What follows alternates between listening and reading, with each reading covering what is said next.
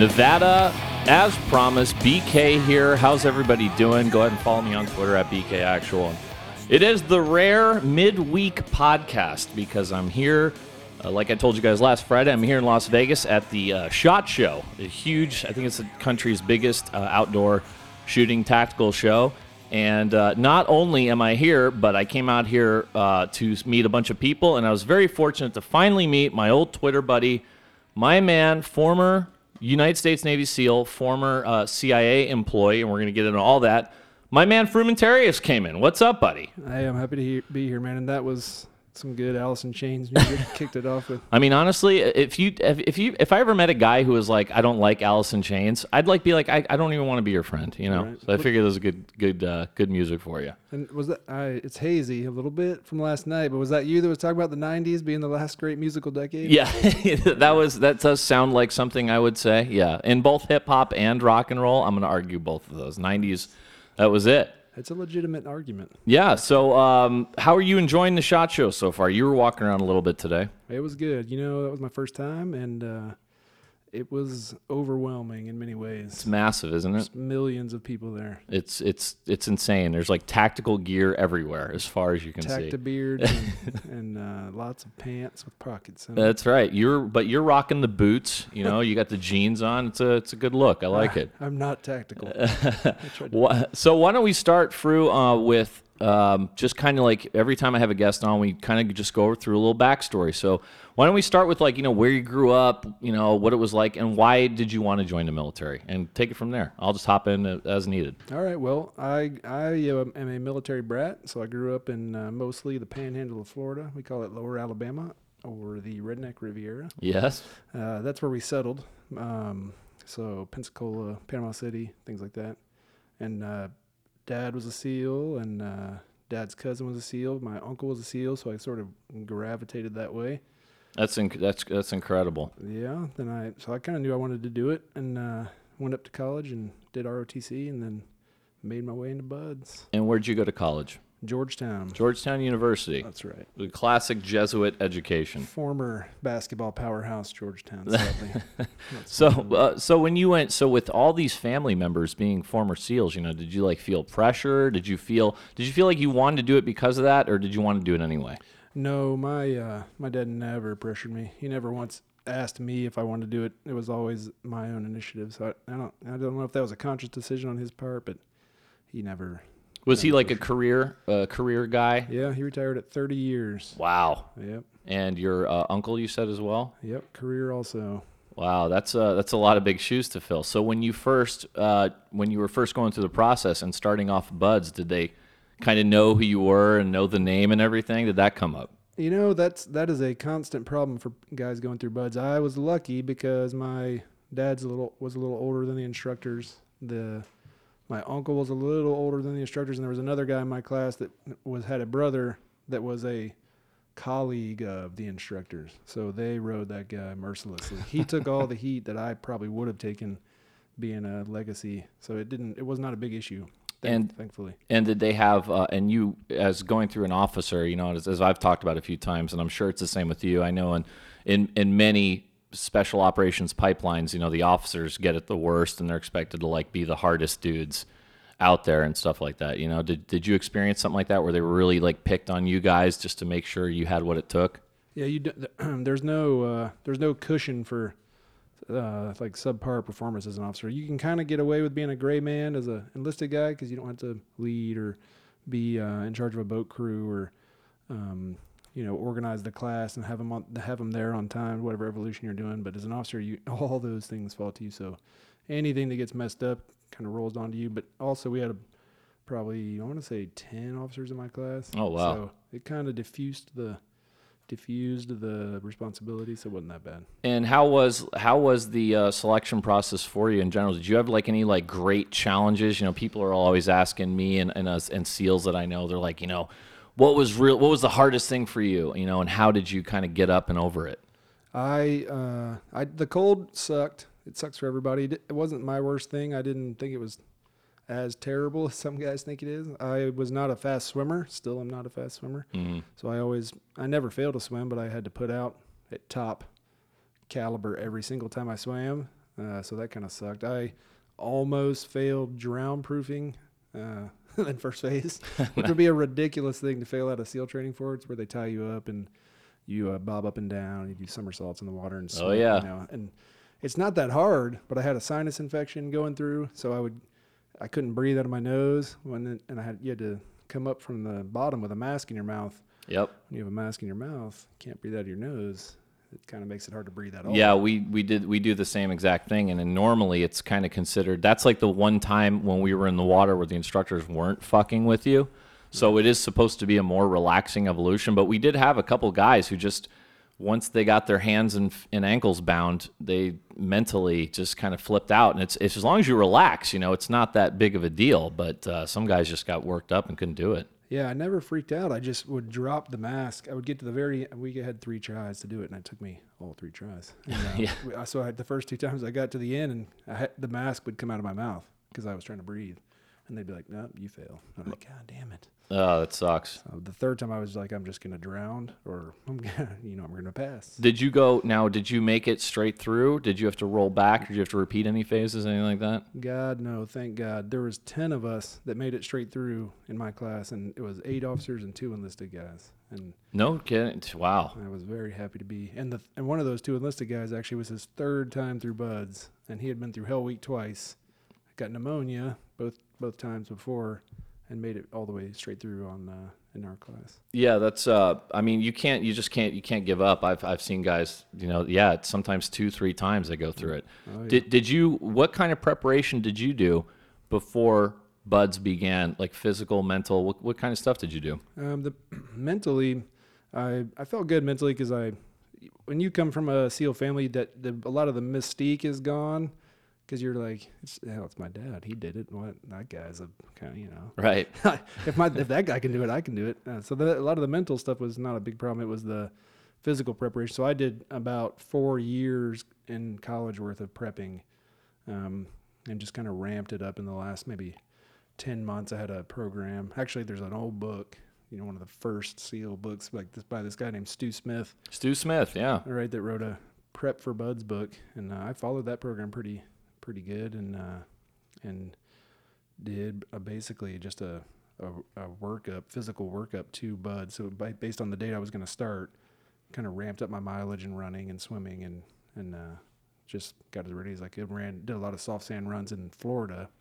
Uh, to prep for soft sand runs in California, which the sand in Florida is a little softer. So Is it? it was actually harder there, which was good. Now you guys are doing those are the boots and utes runs, right? Yep. And what was the? Would you, what, isn't like one or two? Aren't some of them like timed? Like they're go no go? Yeah, the conditioning runs are going to be always be in the soft sand uh, in your boots and pants, and, and the so there's conditioning runs and then there's time runs. The time runs are also in boots and pants, but on the hard pack. Okay. So the conditioning runs you had to just suffer through and not be in the goon squad. You know the the last. You know if the there's a pack. Imagine like a pack of horses running, and uh, slowly over time that pack spreads out. Well, there's always a big break. Yep. The backside of that break is is not where you want to be at all. That's the goon squad where they at the end of the run they'll then punish you. And uh, I never was in the goon squad, and I always passed my runs, and I, just from pure soft sand training. And no uh, no injuries or anything like that hit you. You got straight shot. No, I was I was probably God, I was probably 150 pounds going through buds because I dropped a bunch of weight and that I didn't have to. The guys that have trouble have trouble with. Uh, we get these stocky guys, and they're running with 200 pounds. Well, physics, those their bones and their uh, and the insides of their thighs that rub together Yep. would get infected, and their bones would get stress fractures. I didn't have that because I was skinny. So running, I didn't get any leg injuries like that. I never fell off any obstacles, and I, I mean it's lucky. So when you finally okay, so you made it through buds, then you go on to all your phases, and you and you made it through everything straight shot. So what was that like to finally graduate at the end of all that crap? Oh, it was amazing. It's like Must it- have felt one, good. Yeah, it's in the top five. Yeah. greatest feelings that I've ever experienced, like birth of a child, you know, getting married, whatever. you- That's definitely in the top five. Just to be done with it. Yeah, it is. It's a it's a great feeling. So what happened once at, in your graduation? Like where you know where what kind of assignment did you get? Like what happened then? You go to a team. Yeah, you put in a preference for uh, East or West Coast, and they're pretty good about honoring the the coast preference. They don't honor a team preference at all. You don't even really get a team preference. And I put East Coast because my family's on the East Coast, and uh, I got that I got that uh, assignment and headed straight out to SEAL Team Eight. And uh, what and how was it? Like what? How long did you? How long were you there? But did you deploy with them, at all? And when you did, like how long did you guys do some spin up training? And how many? Like what kind of deployments did you do? So at the time, and I don't know if, if it's the same now. It was a it was like a two year cycle. So you would show up at a platoon, join up, you know, form up that platoon, uh, that team. That that platoon would know it was deploying, say in October of whatever year. So that year and a half before that, you would work up. You do your land warfare, your dive training, your uh, um, uh, jumping, your eh, basically all the stuff you were expected to do, and then you would deploy for six months. So that was a two year, and then you get back and start it all over, form up another platoon. So yeah, I did. Uh, I worked up a, with a platoon at Team Eight. What kind of uh, and what where what kind of deployments did you do? Did you go Middle East? Did you go uh, other places? No, at the time we were a, a, uh EUCOM platoon, so we went to we deployed to Germany right after, like a month after 9/11. No. We're like, we're like, what is happening here? We're we're gonna sit in Germany for this whole war. And at the time, it's hard to understand now, but at the time, everyone thought I don't know if you remember this or not, but everyone thought, oh, this will this Afghanistan thing will be over. Real be quick. over in uh, a couple months. Yeah, tops. we're gonna miss the boat here. We're gonna be sitting in Germany. This is gonna suck. Yeah, I remember when I when I got out in 09, I was guys were hitting me up saying, "Should I even bother enlisting because I feel like I missed everything?" And that was like in 09. Yeah. And I'm like, uh, "No, I don't think you need to worry. We're still still going strong." Yeah, that was a that was an acute feeling in like 2003 timeframe because Iraq hadn't really kicked off. Afghanistan was it wasn't winding down at the time, but it didn't feel like it was going to go for 10 years. You know? Were, did you did you know SEALs that were uh, kind of um, involved in early Afghanistan to Yeah, to, to uh-huh. kind of share stories and all that about with you guys? Yeah, my sister platoon, we were we were extremely jealous. So, we were we sat in Germany. My sister platoon, um, SEAL Team Eight Echo platoon, ended up going in and seizing, uh, or not seizing, but being a part of the seizure of uh, Kandahar airfield when they first set it up. And uh, that uh, actually that platoon, the the core of that platoon. So a platoon will kind of you'll get rid of a couple guys every deployment. So like some guys will promote or they'll go to another team, but the core stays together. It's maybe eight guys out of Right. 16. And that, that platoon ended up being the platoon that was on the QRF for the Marcus Luttrell operation in uh, Afghanistan some years later. So it was uh, sad in that way. But uh, yeah, that was, we were very jealous at the time. Well, you you got your uh, I'm you- so I'm sure you got your chance eventually with uh, between Iraq and Afghanistan to go to one of those places. What was that like for you? Where where'd you end up going? I went to both of those places with uh, the CIA, though. Both of those uh, was later on after I switched over. Yeah, what happened? Let's uh, let me talk. Let's talk about that a little bit. I'm I'm fascinated with this. So, what? Ha- how did you go basically from the Navy to the agency, and kind of how'd that happen? So my I uh, my undergraduate degree was international politics and security studies, which is basically CIA 101. Basically, you know, learning about international affairs and how states interact. And I was like, man, this we're not getting sent to Afghanistan here in this EUCOM platoon, and I think a good shot would be if I go over to the CIA. So I just put in to go applied to for a job over there and switched right over. Did you apply online, or did you like kind of have an in, or were you just like Joe Schmo from the street applying online? You're not you, you have that leg up when you come straight out of any special operations Sure. community. They they'll look they'll generally that will almost guarantee you your resume will get pulled. right. And um and mine was. I just applied online on the website. And what was the what was that like? The hiring process, like what kind of interviews and, and all that? How'd that go? That is a very extensive hiring process. I bet. you, you get uh, phone. Let's see, you get phone calls. It starts with phone calls, multiple phone calls, um, and then it goes into um, a series of interviews, three or four. Well, no, informational sessions, then interviews. Then, if you make it through all that, then it's polygraphs, um, and then it's uh, about I don't know anywhere from eight months. Were you sketched out by the polygraph at all, or were you kind of clean, clean and Uh, clean I living? was a little nervous because a lot of seals had, had at that time. Um, I don't I don't know what the numbers are, but I wouldn't be surprised if it was like fifty percent of seals that had tried to go over failed those polygraphs. I've heard a, I've heard a lot of failure stories. yeah, those are legendary in the agency, the failures of polygraph stories. But I I'm Catholic and I'm used to confession, so I went in there and I was You like, feel guilty all the time, no matter what. So That- your heart rate was probably just like 100 beats a minute anyway. is exactly what it was. And she told me my polygrapher was a female. She's like, "Listen, you just tell me all these things before we get started. You know, I don't know if you know how they work, but you, No, please explain like how they to give you all the questions ahead of time. They say, "Here's exactly what I'm going to ask you," and they'll go through it. And they say, you know, say it's ten questions. They'll say, "Okay, here's question one." Now, like the day of, they give it to you, or like they email you the questions, say, "Hey, when you come here tomorrow, you're going to be asked these," or is it like, "Hey, in five minutes from now, these are the questions I'm going to ask"? That's what it's like. You show up. you- Okay. You don't know anything beforehand. and You sit in the chair, um, and I think it's before they even hook you up to the monitors or whatever it is. That she says, uh, "I'm going to ask you these questions," and she goes one by one. Says, "Okay, here's the first one. Say it's like, have you ever stolen something?" Maybe, Right. I don't remember if that was the exact question, but and you say, and then she says, "Tell me whatever comes to your mind," and when I ask you that, Right. so you you talk it out with her. You're like, well, you know, God, you know, I did take home some riggers tape from the team one time, and then like, That petty? Jeez. yeah, maybe like some 550 cord. And she's like, okay, and she writes that down, and then she's like, anything else? So she kind of preps you by get, saying, get it all out, Right. You know, which I did, and so then when you actually do it, you've done all the admitting of all your things that are wrong, and theoretically, then you show this flat, you know, unperturbed heart rate, which I did. Dude, I would be like, I would be sweating. I'd have sweat like streaming down my face the whole time. I tell you what, it gets confrontational in there. There are dudes that I've heard. straight up arguments, and they're like, "What do you mean by that question?" Like they're fighting with the polygrapher, and that just all goes downhill. Then, so that you can fail, they'll bring you back. You can fail again. I think you can fail two times or maybe three. I've heard. I, so uh, the, from what I heard, and I have no experience with the agency polygraph or anything, but I have heard people say like, "Dude, you're better. you the best bet is to just tell the truth and then let the chips fall where they may." Like if you had shady stuff in your background, it's better to just come out and say it, and like that way they think, okay, well at least he's like, this is a trust. He's telling us stuff. You know, he's not trying to hide it from us. Right, and they have things that they're looking for that that you know you know you probably don't even real like foreign contacts is a big one for them, obviously for obvious reasons. And I didn't have a bunch, but if you say you grew up and traveled and lived in Russia as a kid, Right. as a young adult, like in school or something, if you at all are kind of fuzzy on those, Yeah. that that's the stuff where they're gonna be like, hmm, you know, this is a little bit, this doesn't seem right. And I didn't have anything like that, so they were, I think that made mine easier. And then, but if I did, you're right. You just got to lay it all out there and be like, here, I know this guy Sergey.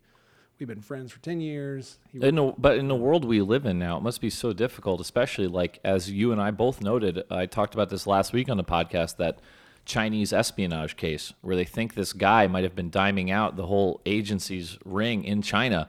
But it's like, dude, you're gonna need these people of these backgrounds to if you want agents who know the country but it's a double-edged sword you know? At this on the same time yeah he's going to be an asset but at the same time you don't know who he knows and who these people are. That is a yes, that is a constant problem with them, and that's why they have to be kind of aggressive on their polygraphs because they do want those people, and uh, you can't say like, oh, this guy that has a lot of Chinese contacts, we're not going to use this guy because that's the perfect guy. that's who you need right, yeah. right And, but you got to stay on top of him and uh, just hope that he's plays out as a quote unquote good guy. so I mean, yeah, they must have such a robust counter intel operation, just going twenty four seven, just to keep up with all this stuff.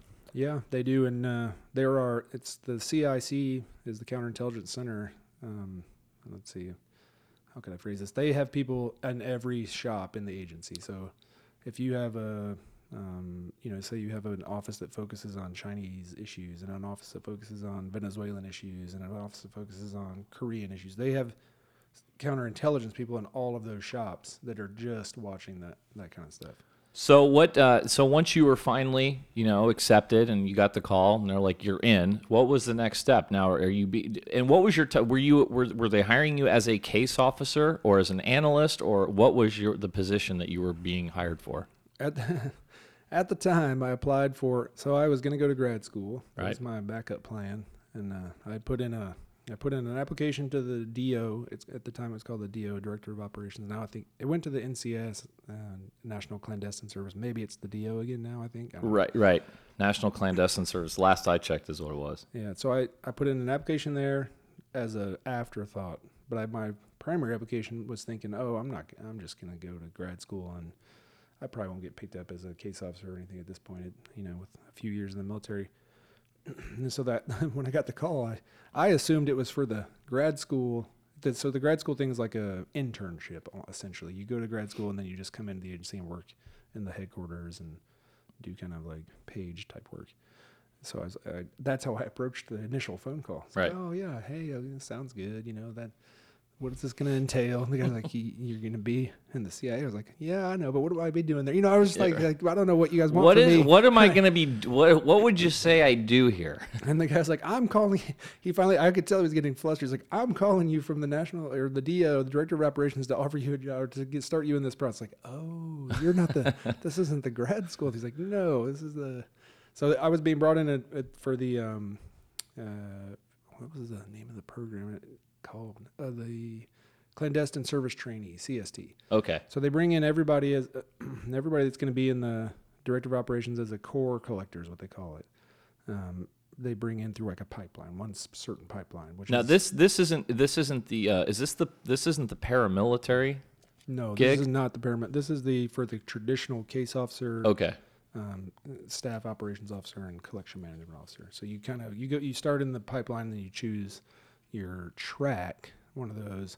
But e- you know, even then, it's you're a core collector, so you basically do the work of a case officer or one of those other jobs. And what was the uh, and so how did that pipeline begin? Like, what was the first step? They send you the the farm or what? Mm-hmm. Yeah. Yeah, they well, they bring you to the they bring you in. And the hiring process is long, and then um, How long did it take? it was about a Like- year, I want to say, Okay. uh, from start to finish. And then they you go through field training, um, field tradecraft training, and that part of that entails the farm. Was it like that movie Recruit? The Recruit with Colin Farrell? Because I exactly want it to that. be like the Recruit with Colin Farrell. Right, they, they grab you and put you in a box and they torture you and stuff. No, it was it was nothing like that. They, it's a it's a it's a long process, and part of it's the farm, part of it's in the Northern Virginia area, and then it involves like surveillance, detection training, and So you must have been going through the farm with like all kinds of different people from all kinds of different backgrounds. yeah, that's I mean, true. that must have been like a unique, after, especially after going through you know SEAL training where it's all dudes. Right. I'm assuming you know you probably had women in your farm class and all that. It's Yeah, probably I a whole new s- thing. I want to say it was about 50-50 men and Okay. women, and then at the time post 9/11, it was um it was a lot of prior military guys. So I think I forty percent of our class was former military, and then there was like guys from Secret Service and FBI that had come over. And how long was that? The initial part, anyway, the farm part. Um, the farm is a part of it. So all told, I want to say a year. Really? Training, yeah. Okay, and then at the end of the year, what happens? At the end of the year, they're like, "Okay, you're all fucking good to go. It's time to go yeah, work." you get us. It's like graduating buds. You get assigned to a division. So uh, you get your. You, I think you get to put down like three or four um, preferences of. So you know, there's the Near East division that focuses on the Middle East, and there's the European division. Obviously, it focuses on Europe, uh, Latin America, all those kind of areas. And you get to put, or there's cent- what are called centers. So counter narcotics, counter proliferation, counter terrorism.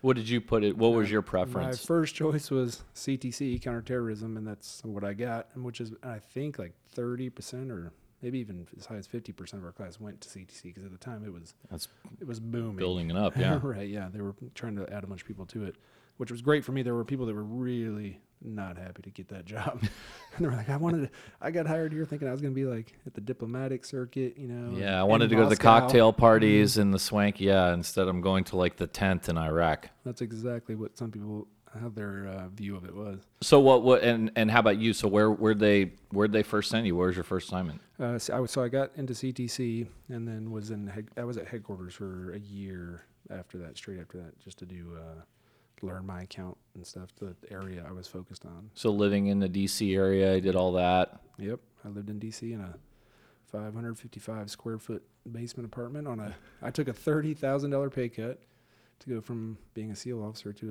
a junior uh, like GS nine or something at the agency and barely could afford my apartment. I know it's ridiculous. Uh, The tiny people don't know the struggle, the, the tiny apartment struggle. Mm-hmm. Uh, so okay, so you did the CTC, and then they, so you have to sit there and kind of do what uh, OJT sort of at headquarters, and then they kind of send you out, or Yeah, some some people go out straight away. It just depends on uh, where you get sent and what the needs are. But yeah, I, I sat on the desk and learned the account and uh, learned how to do my job, and then uh, it got kind of got in the pipeline to go to, on a tour basically. where and where'd you where was your first one?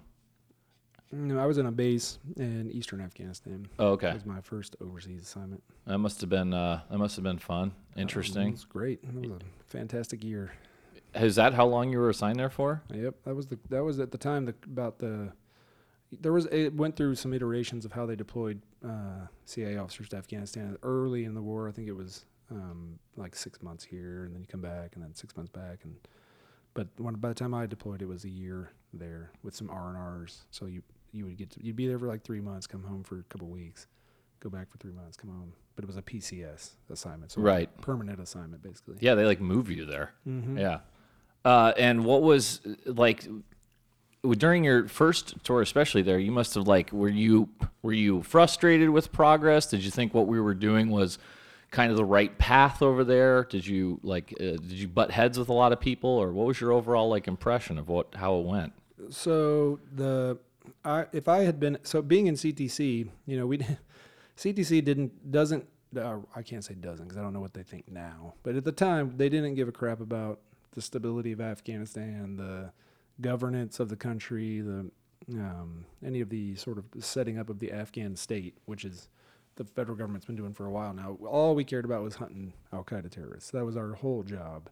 So for that, that was great. That was, Easy day. yeah, the the pickings were good, and that was a, that was in the time frame where it was. And you remember seeing it in the news, maybe where you know every so many months there was like another Al Qaeda number three has been killed. And that was kind of what we did. We we found all the uh, operational leadership and just tried to facilitate them being captured or taken off the battlefield. Now, was this you? Like, I, I know you don't have to go into great detail on this, but is this like, are you going out on the base and you're doing missions, or are you kind of designating stuff, or can you talk about that Uh, a little the- bit? I was in a case officer job there, um, so our job was we yeah we went off base a ton. If we were if you're doing your job right there, you're going off base a lot because there's there's not you know sources for Al Qaeda hanging out on your base. so you would you'd go out with local Hopefully. yeah you'd go out with local uh, Afghans or you or the um, other forces we had in the area. And you would just visit villages and towns and kind of put the word out, hey, or and here's money, we have lots of it. Right. And So you basically had that was your basically your way to entice people to give information. It was all cash, right? Yeah, that's how the CIA works. Um, I mean, I think most people grasp that, but there's no intelligence uh, without money exchanging hands for the most part. Did you ever feel like guys were trying to play you, like just to get cash and like giving you bullshit? Did, could you Yeah. see through stuff like that? Was it hard to see through it? Uh, you can sometimes, it, sometimes it's super easy to see through it. It's fairly obvious, and you're like, "Come on, man." Like, other times, How how how, did, how would you know when a guy's you like know, just full just of shit? show up and be like, "Oh, there's uh, important Al Qaeda guy in this village." And you're like, "Really?" And you'd go there and be like, "Come on, man." And you'd be, and you'd, or you'd ask for, you know, there's just ways. You ask for proof, or you ask for details, and it's hard to provide details when you're making a story. Just very vague, you know, very kind of vague stuff. and right. just yeah, like or, or oh, I can't uh, tell you now, but you know, if you give me this money, I can go find out more info. You know, some things are just obvious. Other times it would be they'd string you on, along pretty good. You know, if they might start with good information and then over time you're kind of like I don't know, like this guy's probably stringing me along, and that's kind of part of the game in uh, intelligence. You just have to. There's a lot of vetting that goes on of these sources. You have to do a lot of um, uh, they call it operational testing. you- yeah. you give them tasks. You may already know the answer to a question, but you'll still ask it and say, You want to see if he's right, lying, right? see if they if they know if they have the access they say they do, or if they know, or if they're just straight up lying, or you have to do a lot of that. Did you uh, now you probably you must have had to rely a lot on you know your you know local national partners, terps, stuff Yes, like that. Other other d- maybe domestic intelligence agencies was like was there an Afghan domestic intelligence agency or anything like that? Yeah, the um, National Directorate of Security is the Afghan Intel Service, and we everywhere in the world uh, that there is the CIA, which is I, I'm comfortable in saying about everywhere in the world. um, you deal you have to deal with local intelligence. Right. It's silly not to. Now that some countries you can't because they don't. You know, if say um, like Cuba, for example, they don't want to talk to you. They have, want to have nothing to do with you. So obviously, if they don't want to talk to you, then you you can't talk to them. But How was it working uh, in Afghanistan specifically with their local intelligence and like you know Good. how, how are those guys? I mean, there's no substitute for uh, local knowledge. You know, it, it's say you rolled into um, here, Las Vegas, and wanted to uh, know the lay of the land of this town. Well, the, the local cops are the first people you want to talk to. You know, they're the ones Right. that know the, where the good parts of town are, where the bad parts of town are, who's operating what criminal enterprises in the city, and Or the local cocktail waitress is one of those two, right? yeah, those are also very good. Uh, and uh, so that worked out. Well, that that's good. I mean, I, it must be hard, especially with. I mean, I'm. Did you have any language training for? No, I didn't have Pashto any, or I had anything like very rudimentary Pashto, like "Hello, how's it going?" Yeah. Nice to meet you. We had our Terps were uh, were and I'm sure still are. It's completely invaluable. Uh, they you couldn't operate there without them. And even yeah, I know it. It blows my mind. Like even if you even if you learn a language like a, a, a scholastic level, it's very it's you go to the place and you might understand half of what they're fucking talking about with all the slang and everything. It's just a different world. Yep, that is exactly true. And th- those guys, uh, they have done uh, like Lions' share of the work. You know, because in a debr- in a debriefing, it might be two three hours long, and they're sitting there with you the whole time. What are their thoughts? Like, where are the locals, especially, like, what are their thoughts on Afghanistan, America's involvement? Do they think like we're helping? You know, do they think we're hurting more than we're helping? I mean, when I was there, hmm, I think they were, they, uh, you know, I don't know. I think they just saw us as another passing, uh, another empire passing through. Yeah. Basically, like, hey, let's just wait these guys out. they just are here for these Al Qaeda guys. You know, maybe they'll give us a bunch of money. Um, we'll, we'll kind of wait them out. I, I just saw them as waiting us out most of the time. And these are right. Uh, did did they? Did you get an impression like the the Afghanis thought like, hey, this is something that we have to, we got to handle this. You know, that whatever you do, you're not going to come in here and tell us how it's going to be. It's our Oh, yeah. country. Yeah, no, that that was definitely an issue, and they they told you that all the time. They were not shy about letting you know, hey, you guys are. We got, we call it equities uh, in the agency. Every um, so you have if you're working in Afghanistan, your your equities are means that you have to uh, keep in mind the uh, sensitivities and uh, um, the needs of the locals. So that's that's part of your job. You've got to be like, hey, we, you know, headquarters might say like, hey, do you know, we need you guys to do this broadly. You know, pacify this area or go in there and uh, try to put these people in power, encourage these people to be in control. And you're like, that's great. We appreciate that insight from, from headquarters, but uh, that's not going to work because they don't. This village doesn't like that guy. So- Yeah. and that's all part of it. Rolls into what we called equities is you had to kind of have a good grasp of what the locals need and want, and then you you know use that it, to get what you want and need. What did the locals need and want? Was it different from every? Was it different like from village to village, from region to region, or was it kind of like universal? You know, we want this, we want that. Um, they well they uh, the local officials always wanted money because that's how they ran things. You know, so U.S. currency, eh, whatever. whatever. they didn't care. you could pay them U.S. dollars. It didn't. The dollars worked to there, and uh, we generally paid in uh, uh, rupees, pa- uh, Pakistani rupees, actually. oh, okay. But you could pay in Afghani dollars also, and I mean it, that didn't really matter. It was more No, no gold bars though, huh? no. I mean, if they would have asked for it, I guess we could have provided it. But Right. They so they want they needed money. They needed um, some of it was influence. You know, they want to be seen as the um, at the depending on when, depending on the uh, time frame. You know, and this something as long as Afghanistan that we've been there. At certain times, it was good to be seen as the friend of the Americans. Other times, maybe not. Uh, so maybe it's just a matter of like them wanting to look important. So they'd say, "Oh, come over here and have this meeting." you know, What What did you think? What did you think of the Taliban in your time there, as far as their capabilities, both both like tactical capabilities, like their war fighting capabilities, but also their influence. You know, like how did they use their influence, and, and like how did they how did they get a foothold on these people? Uh, Is it all just threats, or is it other? Well, I mean, it, it, it was a lot of it was threats that are um, real threats. So we were, I was in, in a region where the, um, so the, the what people think of as the Taliban is more of a southern Afghanistan phenomenon, and uh, where we were, it was uh, we've dealt more with the Haqqani network, not really Taliban.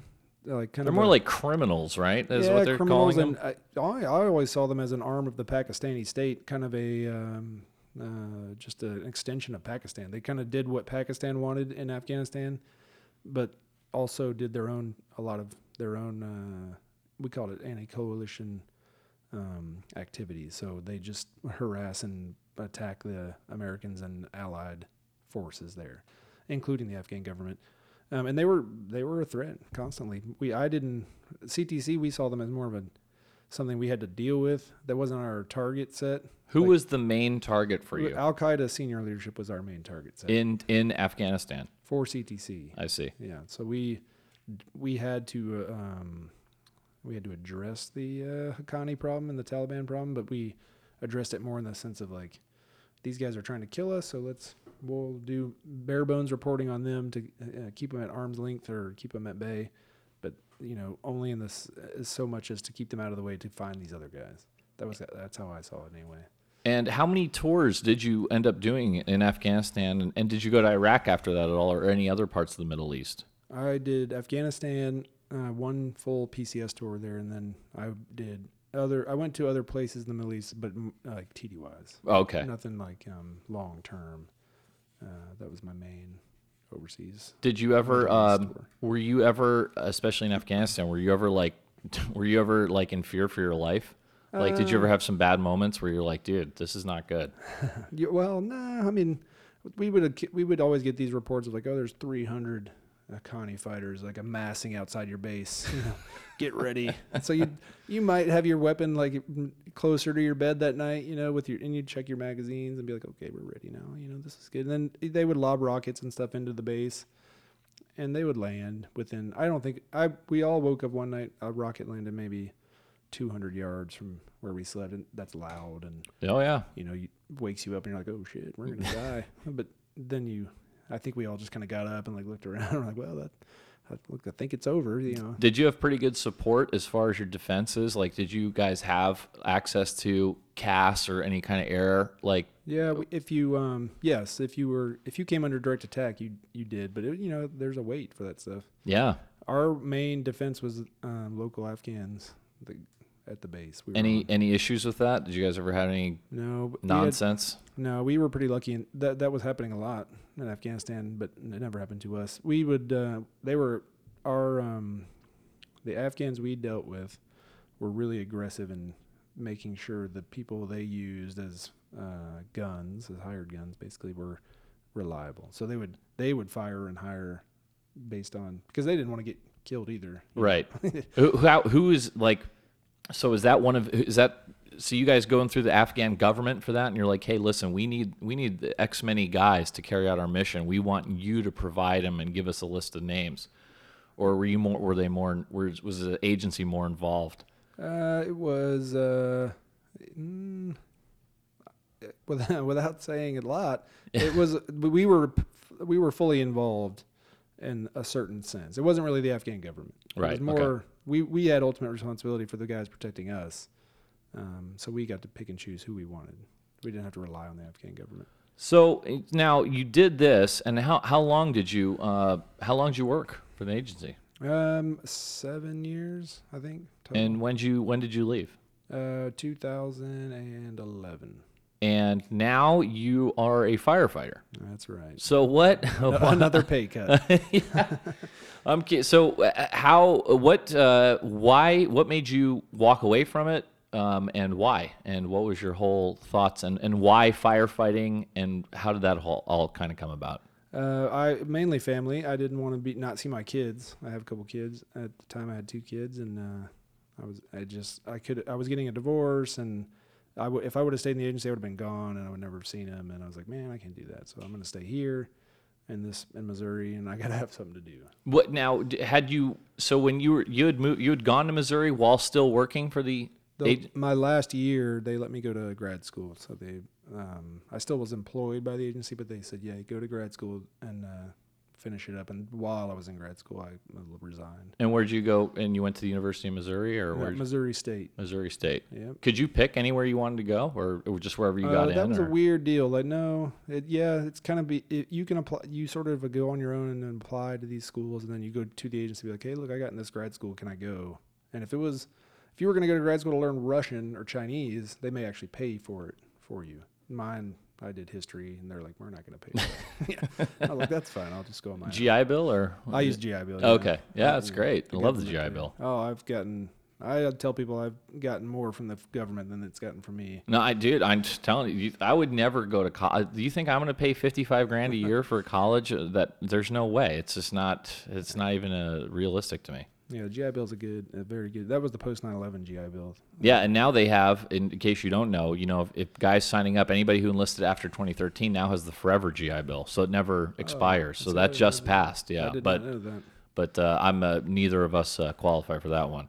Uh, so uh, why why firefighting and how how'd that happen? Uh, So you're like in college, you, you're out, and did you resign before you had the firefighting thing and just say, you know what, I don't know what I'm going to do, I'm just out, or I did. I res- uh, it was like it was basically at the same time. I was looking for something else to do while getting out, and got hired as a firefighter about the same time. And that which was also actually a long process, uh, about eight months to get hired. Uh, so in the process of getting hired is when I, my resignation was finalized. Yeah, no kidding. Yep. And you just did you just pick firefighting because you're like, well, you know, I like being outdoors, I like you know doing being around the dudes, you know. Yeah, it was. Um, I just, I've never, I don't, I can't do real work. You know, I don't, I've never had a real job in my entire life. Amen. so it was something that oh didn't seem shit. like a real job. uh, Right. That would be fun. So I was like, oh, this did you know anybody on the department, or did you no, just? Uh, I did not know a soul. Did you I- think about being a cop ever? No, I didn't. No, never a cop. I'm, you know, no, I'm just not a law enforcement guy. I don't know, for whatever reason. It looks awesome on TV, but then I know for every minute of awesome cop stuff, there's got to be like hours of just Oh, man, drudgery. there's lots of paperwork Yeah. and just. I mean, there and I'm in uh, our town's not a giant town full of crime, and uh, even that, even so, we have a lot of um, meth and uh, opioids and stuff, and there you can just see it in their faces. It's just like, oh my god, another Another one, one. another one of these calls. Like just these calls. No, I know. That's why after that's why I never did a you know after the military. You know, I never wanted to join the fire department because of that. It was just it was too much. And I, I like the calls we we run on because generally we're sh- if we're showing up, the fire department shows up. They're there to help, and people know that. Right. And so th- they're like, "Oh, thank God." It's not like guys are here." combative and Right. yeah. When when cops show up, it's generally because you did something wrong, and they're like, "Oh no, the cops are here." Yeah, no doubt. We never get the "Oh no, the fire department's here." We usually get the "Oh thank God." no, that's odd. here." Yeah, everybody everybody loves seeing the fire department show up. Uh, what? So you had to go through uh, fire academy. I did. Yep, that was great. How long was that? Uh, ours is about four months. What's th- so you're like a fucking boot all over again. yep. I was, and I was like 35 at the time. Yeah. So I was like, and everybody, I was the oldest guy by like eight years. Dude, the instru- were the the instructors had to like obviously they all knew your background. Were they probably were they? I'm sure they were all very respectful. Oh yeah, at least. we have a well, we're just a professional department, so it's a the days of like firefighter hazing and all that stuff is, is more or less gone. So Nobody nobody tied you up nude No, and fucking really- stuck anything inside you or anything. I know guys like to that I do that. yeah, exactly. Not that I can admit to. So you're on the fire. That's good. So and you t- you were telling me you're um you're an emergency you're an EMTB Yep. hmm and you're uh what are you, are you on the engine or ladder or how does what uh, what's I'm your- a uh, I was so you everybody starts as a firefighter, just that's your job title. And uh, I was on an I was on an engine for a while, then I was on a truck for a while. Now I'm a rescue specialist. So I've I trained in uh, confined space rescue and uh, high. Oh, you got the ropes angle and you got all that stuff. Yep, certified rope rescue guy. oh that's a good time. Yeah, so then I do water rescue and basically any rescue type thing. That's just something you have to stay on top of with the training. I know that, especially the ropes. You know, I mean, I was a friggin' rope guru, and like right now, I'd probably like have to work to tie a Oh, figure yeah. eight. You know, Oh yeah, you, lose go, it you quick. go like a month and you're like, how do I do this? I know it's unbelievable. You hope somebody else on your crew remembers. And we, we I'm lucky because we have a few guys that are climbers, so they're using it every weekend. Yep. And they remember all that stuff all the time.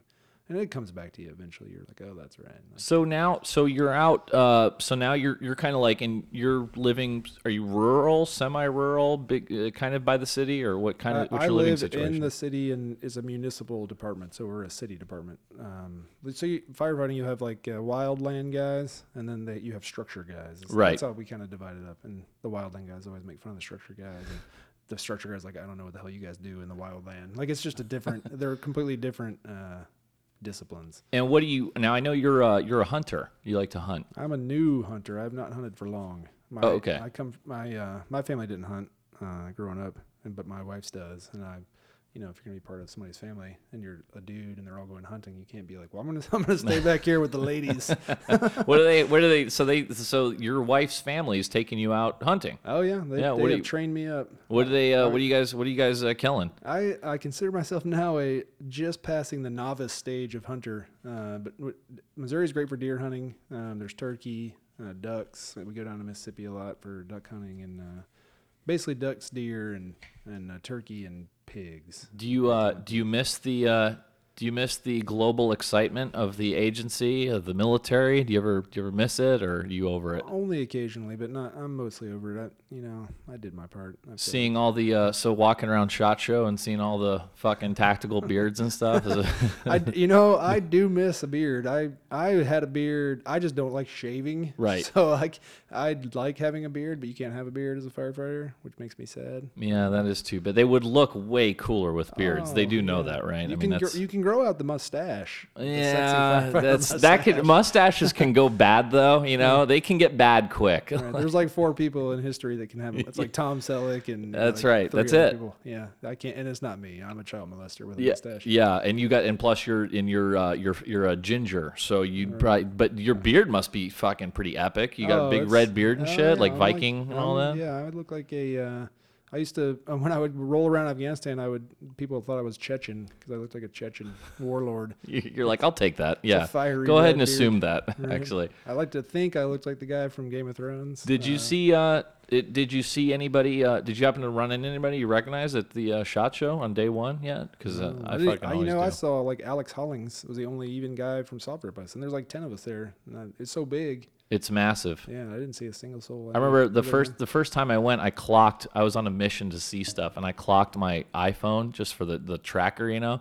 And the first day I walked like 12 miles, and I saw like a quarter of it. It's Yeah. that huge. That's how I feel. I think I did, I didn't do that much today. I did about probably three miles. What did anything jump out at you as we're as we're talking about the show as far as weapons? I know you sent me a few pictures of some sick guns. You know, man, I I'm uh, because I'm new to hunting and I don't competitively shoot. I saw some uh, a 6.5 millimeter um, Creedmoor uh, chambered rifles, which is some. It's a round, you know, for gun people. Um, that's pretty awesome. It's a long distance round, and I saw uh, so I kind of got sucked into looking at a bunch of guns that fire that wep- that bullet. And uh, there's some there were some cool ones. Some companies I never heard of. There's like a Utah-based uh, firearms company uh, Christensen Arms that I had never even heard of. No, there's some sick shit out here. Did it, like dudes are making like black powder rifles with like rail systems and like aim points and shit on them. They're super cool. Yeah, another thing I learned from hunting. You, so if you don't hunt and you you look at the you, you're kind of trying to get into it and you're like, oh, I need to look at this. You can only hunt certain things certain times of the year, right? You, Right. You can hunt deer from you know say November first to thirty first, whatever it is. And you can, and then you can. That also breaks down by weapon. So you can do archery a certain time. You can do. Um, they call it alternative weapons or primitive weapons in Missouri. Like all primitive weapons. So I have this vision of dudes out there with like Revolutionary War muskets damn right. muzzle loaders. You know, those m- muzzle loaders today are fantastic. They They're- They're like AR-15s with, but and they've got their rods attached to them. They have rails. Like uh, I mean, people. The rifling is them. perfect. Yeah, they're they're pretty sick. I did look at those, and I'm thinking of, of getting one of those. Do you, is there anything in because you know I know in some states that like have nuisance populations they don't have like time limits because like you know but like the feral pig thing is a good example in Texas you can go out and hunt pigs whenever you want Yeah, pigs are that way in Mississippi also, and uh, in Missouri they will occasionally open up uh, deer in the city to Mm. people. They'll say, okay, we're gonna this park or certain park in the city, you can go kill deer. Any any uh, animal rights people ever get all worked up about that? It's the Ozarks, man. I know. See, I'm so tainted because I of where I live. I just know the reaction it would be by the by the hippies in California if that ever happened. Oh my God, they'd shut down. They'd storm the park you only got to hit one deer in your life, which I have done to, to with your car. Oh yeah, to realize like you you have to have hunting in America, or you're going to be the, the deer will run wild. They they can destroy a, a, a, a huge car just by hitting it. yeah, I I bought the typical cliche post deployment vehicle. Got after my military, but my first deployment, What was it? it was like a new Xterra, a Nissan Xterra. It was like 28 grand or something. All time. blacked out, All black, murdered that's out. right. Yeah. I was like, this thing is awesome. I bought it like April. I am a bad motherfucker. like April 1st. I bought it, and May 1st, I hit a deer with it and did like ten thousand dollars of damage to. it. I was like, you've got to be kidding me. That's in Tennessee, and the Tennessee is a, a good example. They don't they limit their deer hunting there to the extent that the insurance companies are like, man, we're not going to keep paying for these uh, collisions because you guys aren't letting people hunt deer enough here. So they actually make the state pay for some of the damage because they don't let people. And I, you would think Tennessee they could go crazy, but it's, yeah, yeah. You don't. There's some wacky laws out there. It's confusing. yeah, but Missouri's pretty good. They they don't. Uh, nobody complains. Everybody's hunts there. It's a lot of hunters. Right on. Um, well, yeah, it's uh, it's fascinating. I mean, are you? So it sounds like you're pretty content to like where you are and uh, like rock out in uh, Missouri for a while. Yeah, Keep do. writing for so you're gonna. So you write for SOFREP. I do. You're yep. doing that, and you you know what's uh what are some of the stuff? What are some of the things you enjoy like writing about? Like, do you uh you know I've I've seen you do topics kind of all over the place. Yeah, what's whatever kind of hair gets in me, I I'll just uh, watch the news, and I'm kind of a news junkie. I turn on the the TV and listen to the talk radio and whatever kind of ideas pop into my head, and then I love it. sometimes they're just off the wall, like just random stuff. Why? Um, actually, you don't have to answer this if you don't want to. But I was wondering. So why your your Twitter handle is at Frumentarius, right? At or at Soft Soft Fru, but you and you go by Frumentarius. Yeah. Why did you pick Frumentarius? Um, I like I liked the I didn't I, at the time I was not cleared to um, come out uh, from under my cover, my CIA cover, so I couldn't write in true name. And then uh, I liked uh, in the in the early America days, everybody wrote under these Roman names to whenever they put out pamphlets. So like say you wanted to support the uh, new Constitution, you know, you write under a name of like Publius or whatever. No shit. Oh, yeah. I didn't know that. Yep. That way they didn't. That way you detached from your from the author of the piece any kind of political idea you had of them. So Right. If it was like Madison writing, a lot of people didn't like him for whatever reason, you know, and uh, so he, they would write under these these Roman aliases or pen names. It's like, oh, that's a cool idea. Huh. that, you know? So I researched it a little. And Frumentary, the Frumentary were um, wheat collectors that also gathered intel for the Roman Empire all across the empire. So No like, shit. "Oh, That sounds pretty good. this this sounds fucking sweet. I'll this name. What uh, when so when you so you weren't out from what did the agency do? Did they say like okay you have like you can't talk about anything for five years or how, what do you mean so, the well, so you can. Uh, so when you go, when you get hired, you, um, if you're undercover of the CIA, and everybody in the DO is generally, um, you are, uh, you can't say you work for them. Okay. So when they, uh, when you get out, you at a certain point you can ask them, hey, can I actually put on my resume that I worked for you guys? Like that'd be nice, and can I say things about it? And uh, for, depending on where you worked, they may very well be like, no, you can't. Because, Really? You know, say you worked at like forever? um, I don't know that that's happened. I, it probably has. If Hmm. you, so if you were, um, so say you had a very sensitive cover, like you were a non-official cover, like a commercial cover, Knock. yeah, and you worked against the Chinese target for like 20 years. Um, obviously, if five years later you come out and we're like, oh, I was working the CIA the whole time. Well, the, all that host country's gonna do is go back and examine your entire life in their country and be like, oh, he met with these people on a regular basis. Now you're putting those, those Right. sources in danger and stuff like that. But in CTC, you know, they, you're not.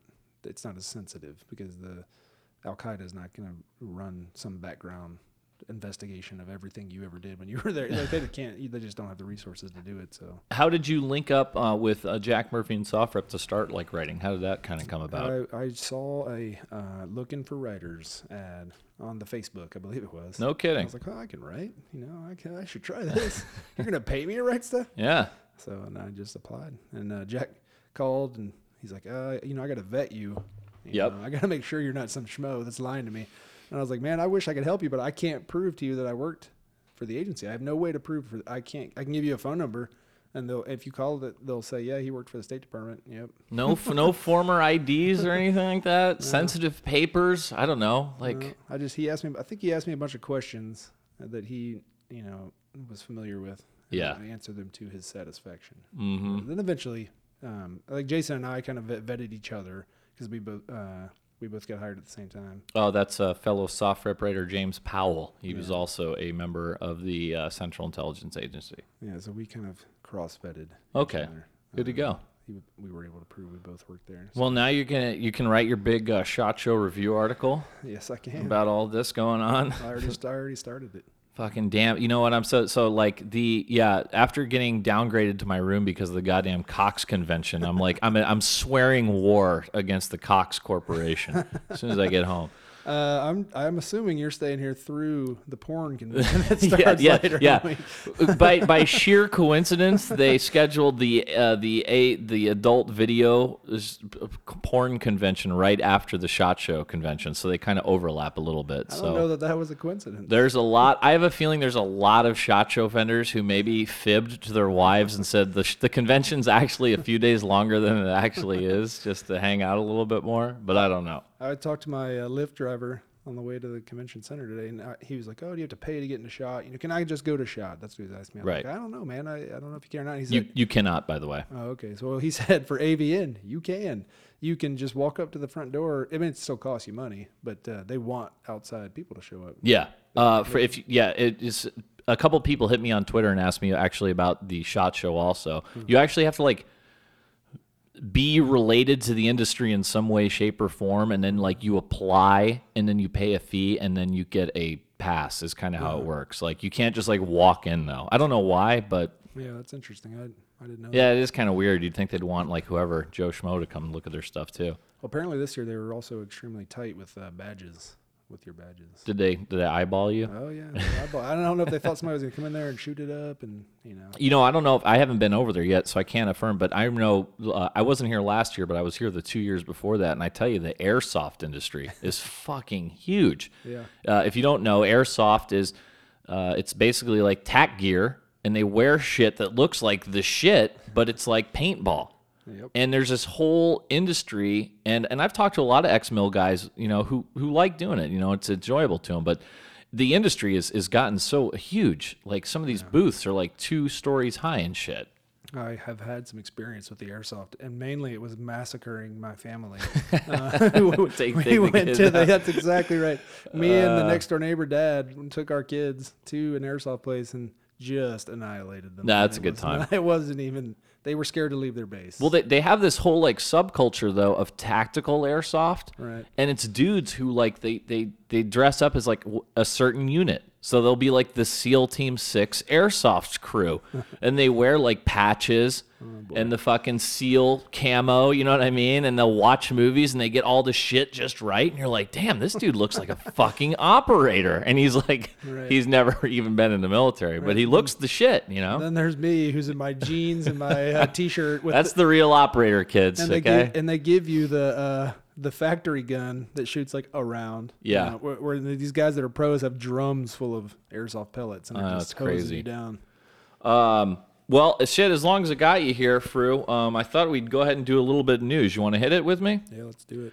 All right. Well, I think we should start off, and I want to go ahead. And, I'm going to go ahead and uh, pat myself a little bit on the back because I think I, I actually think I predicted this one to the day. Uh, the government shutdown. The big, the the the, the, the, fucking horrible government shutdown that was going to lead to mass executions and starvations. Uh, I said on Friday, I was like, this will be over in three days. And it was over in three days. Yeah, I, one was relieved. Um, that's I right. relieved. That's right. I it was I was kind of bummed. I mean, I was already planning my insurrection. You know, I was going to hold my block hostage and like start the you know sacrifices, all that stuff. But alas, it was not to be because the House passed a short-term spending bill to reopen the government, and President Trump did say he would sign it. Uh, the Senate also voted to reopen the government after 81 senators broke the filibuster. By the way, and um, this measure will fund the federal government for another three weeks. So It's not over over yet because in three weeks we're right back to where we are right now. Yeah, so don't tear up your plans. Okay, I can still. so you're saying I should not? I can keep the HESCO barriers I've erected around my house and the barbed wire. All right, I'm going to do that. Just release your captives. Uh, yeah, and uh, I did get a kind of a laugh about. You know, I also mentioned this last Friday when the when the when the when the shutdown was happening, and I noted how like a lot of times they really try to make a point. The government, like you remember when like, uh, and I and I remember when Obama was president and the government shutdown happened, and they shut down all the monuments. You know, like even though like 85% of the government is still working, that's what they want to hit you with because they know it's gonna like hurt you. And then, so I was doing this. I was I was I talked about that, and then over the weekend I see that AFN was not going to show the NFL playoffs because of the government shutdown, and I'm like, get the get out of here. We, how many people do you need to make sure that AFN is streaming the NFL game? Yeah, That's the Armed Forces Network. I should have explained that to people overseas. See, I thought the AFN only played NASCAR anyway, so I, I didn't even think they played. Uh, Are you kidding? no, I'm just kidding. yeah, yeah. I mean, yeah. A- AFN, if in, in case you didn't know, that's for like deployed soldiers, Armed Forces Network, and it's cool because they show they show all the pay per view UFC, all the big boxing matches, all that's for free on AFN.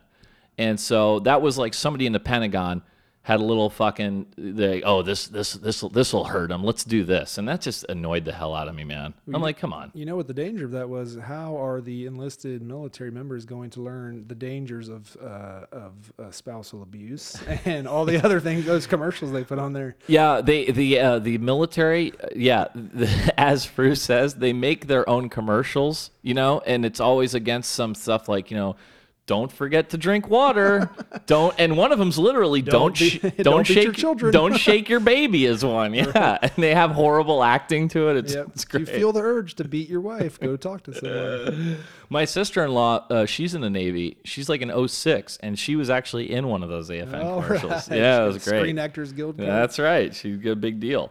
Uh, but yeah, so sadly, the government shutdown did not last, and it is now over until, like I said, three weeks from now. So we'll we'll see what happens. Um, I don't know if you saw this. This happened today. Did you hear about this uh, high school shooting in Uh, Kentucky? Yeah, I got some alerts on my phone, but that's about all I saw. Yeah, basically, we're looking at uh, it's two students killed, 17 other people were injured in a school shooting, and this is Marshall County High School in Benton, Kentucky.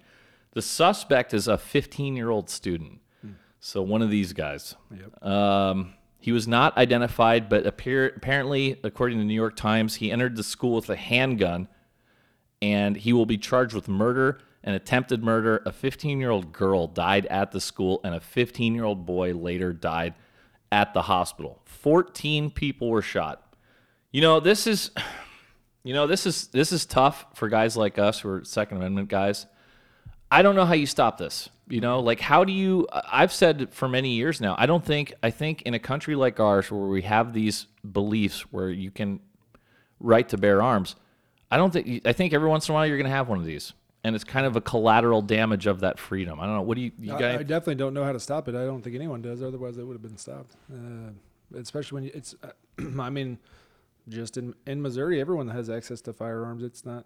They're not hidden. They're not. Uh, Do you think it would help if the if the schools because you know remember that was talked about after uh, after Sandy Hook they were talking about well maybe we should have some teachers trained or the principal or something. my I, my kids uh, go to a Catholic school, or, or one does now, and um, I was they. I went to the school, and they just were like, "Hey, what do we do?" Like, what's the? They know my background, and they're like, Right. "Come into the school and just tell us like, what is our plan if we if this happens?" I was like, "Man, that is a good question because there's there's a, some things you can do. Like, so the mo- most successful ones in preventing them are um, the ones that lock doors, for example. Like, Right. make it eat hard to get in in the first place. Yes. So when they show up and start banging on a front door, and it's fairly obvious that they're going to do something bad, you know, they at least have to get into the building first. So that's that's always to me that's always the first thing you can do is harden your facility, and that's what I told them. And then the secretary wanted to keep a shotgun behind the desk, but the principal was like, Nah, I don't know. But so they went through. It uh, depends. It, I think it depends on that I- individual. If that secretary is like some tough old frontier woman in Missouri, I'd be like,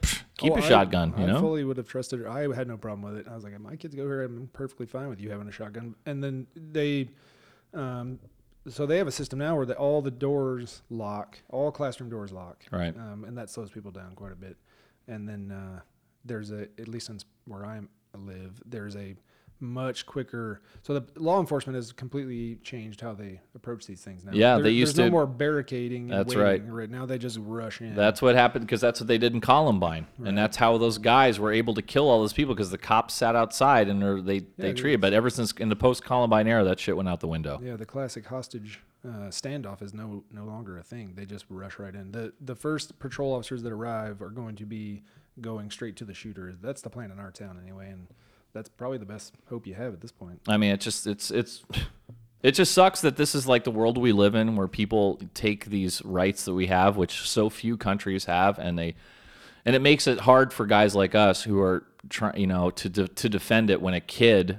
I don't know. No, I'm sure it's his dad's handgun or somebody he knows his handgun. Obviously, if you're under 18, you can't own a handgun. Yeah. I think even in Kentucky, I don't know the gun laws, but I'm pretty comfortable saying that's probably the case. But they're going to get these guns, so I don't know. I don't know what you do.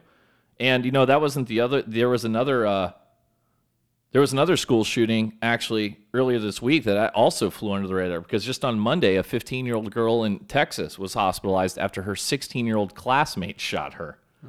Luckily, uh, nobody fucking died in that one, but uh, it's a tough deal. I didn't even hear about that. No, I know they because they happen so much. You know, it's uh, I don't know, it's it's it's a it's a brutal deal. Uh, I enjoyed this headline, and I'm just gonna read this, and I'm gonna get your reaction. From, I can only imagine what this will be. so, it's not too bad. We're gonna get to the gross stuff in a minute, but um, Saudi Arabia, they had they're having a bit of a they're having a bit of a uh, scandal down there. They've banned Botox from their camel beauty pageant. That's right. They have they have they have a camel beauty pageant there. Let's just back up. The hottest. Yeah, go ahead. I'm ready for your questions. Go ahead. like, like, I didn't know there were camel beauty pageants. I did not either. This is why I like doing the podcast because I learn things about the world that I never knew. I feel like I Um, could win one of those. Well, let's hear from Chief Judge Fawzan Al Mahdi. He says the camel is a symbol of Saudi Arabia. Uh, we used to preserve it out of necessity. Now we preserve it as a pastime. And um, this is the beginning of the month long camel festival. It's a month fucking long. That's how much they like fucking camels in Saudi Arabia. Sure. It was relocated last year from the remote desert, but now it's going to the outskirts of the capital, of uh, capital of Saudi Arabia. Riyadh. Yeah, and and apparently there's been some dirty pool because guys are botoxing their fucking camels to you know remove. I mean, I could use a little Botox myself, but the guys are botoxing their camels to try to compete. It's fucking high stakes, Fru. Okay. You know, you know, I wish we could get back to the days when you just liked the camel the way it looked. You know, I would too. Uh, now I'm imagining this as I'm gonna get I'm gonna give the benefit of the doubt here and assume this is like a cattle show, and they're calling it a beauty pageant. The word choice seems poor. I believe it's as a cattle show. It is the New York Post, but uh, they make it sound like they're being judged purely for looks. And I, I know where you're going. I'm not going to slander the good people of Saudi Arabia, but uh, there have been incidents with animals in str- suspicious parts of the world. So Well, I hope somebody's on the uh, anti-objectifying of the camel uh, program because that doesn't seem right. uh, you. Did you guys? Uh, you heard about uh, the Ma- Major League Baseball pitcher Roy Halladay? He was the guy who crashed his uh, experimental aircraft into the water. Well, Yeah, wasn't he high or drunk? Turns out he was high on a cocktail of morphine and sleeping pills. Dude, these fucking sleeping pills, and the more, like you were saying earlier, Fru, about like going to call after call with the drug overdoses. Like, what is this in the country? Like, I don't even understand the appeal of taking it. Like the downers, I don't want to be down. If I'm going to be taking drugs, I want to be up. You know, I don't want to be all down. You know, I didn't understand it either until I get I tore a bicep tendon and was prescribed. And my doctor's great, and he was he's a great doctor, but he prescribed me like three or four months worth of uh, like hydrocodone, it stopped hurting in like four days.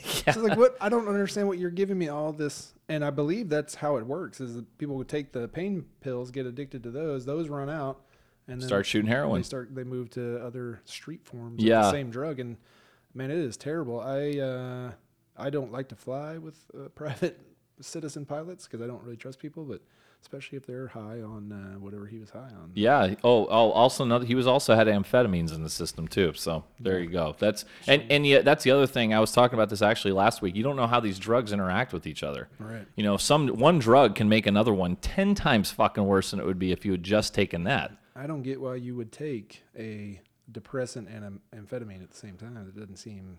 I, dude, I don't know either, but I do know like the kids these days are they're all on Adderall. So I don't know. Maybe he just fucking cracked some Adderall before I don't know. going onto his experimental plane. It's a shitty deal. It is a super shitty Was, deal. was it just him that died? Yeah, it was just him. Yeah, he was flying that wacky plane, and I guess that's yeah, experimental aircraft. That's those are those are two other words that I never want to hear in a fucking sentence. I'm not flying in an experimental aircraft with a camel. nope, sure, That's been Botoxed. that's right. Uh, oh, we had a uh, we had a we had a crazy guy call CNN. He threatened to shoot up the place because of their fake news. Did you hear about Oh, this no, guy? Holy Yeah, crap. I swear. Dude, uh, let me read the story first, but I, I want to ask you about because you know, like myself, you are watching all this craziness happen around us on a daily basis. But uh, let's get this guy's name was Brandon Griesemer, uh, 19 years old, and he called CNN 22 times in two days, and he threatened a mass shooting of them. Uh, he lives with his parents, by the way. Right. He's a grocery store worker and is being represented by a public defender, so your tax money. And uh, he allegedly told a CNN operator, "Hey, fake news! I'm coming to gun you all down."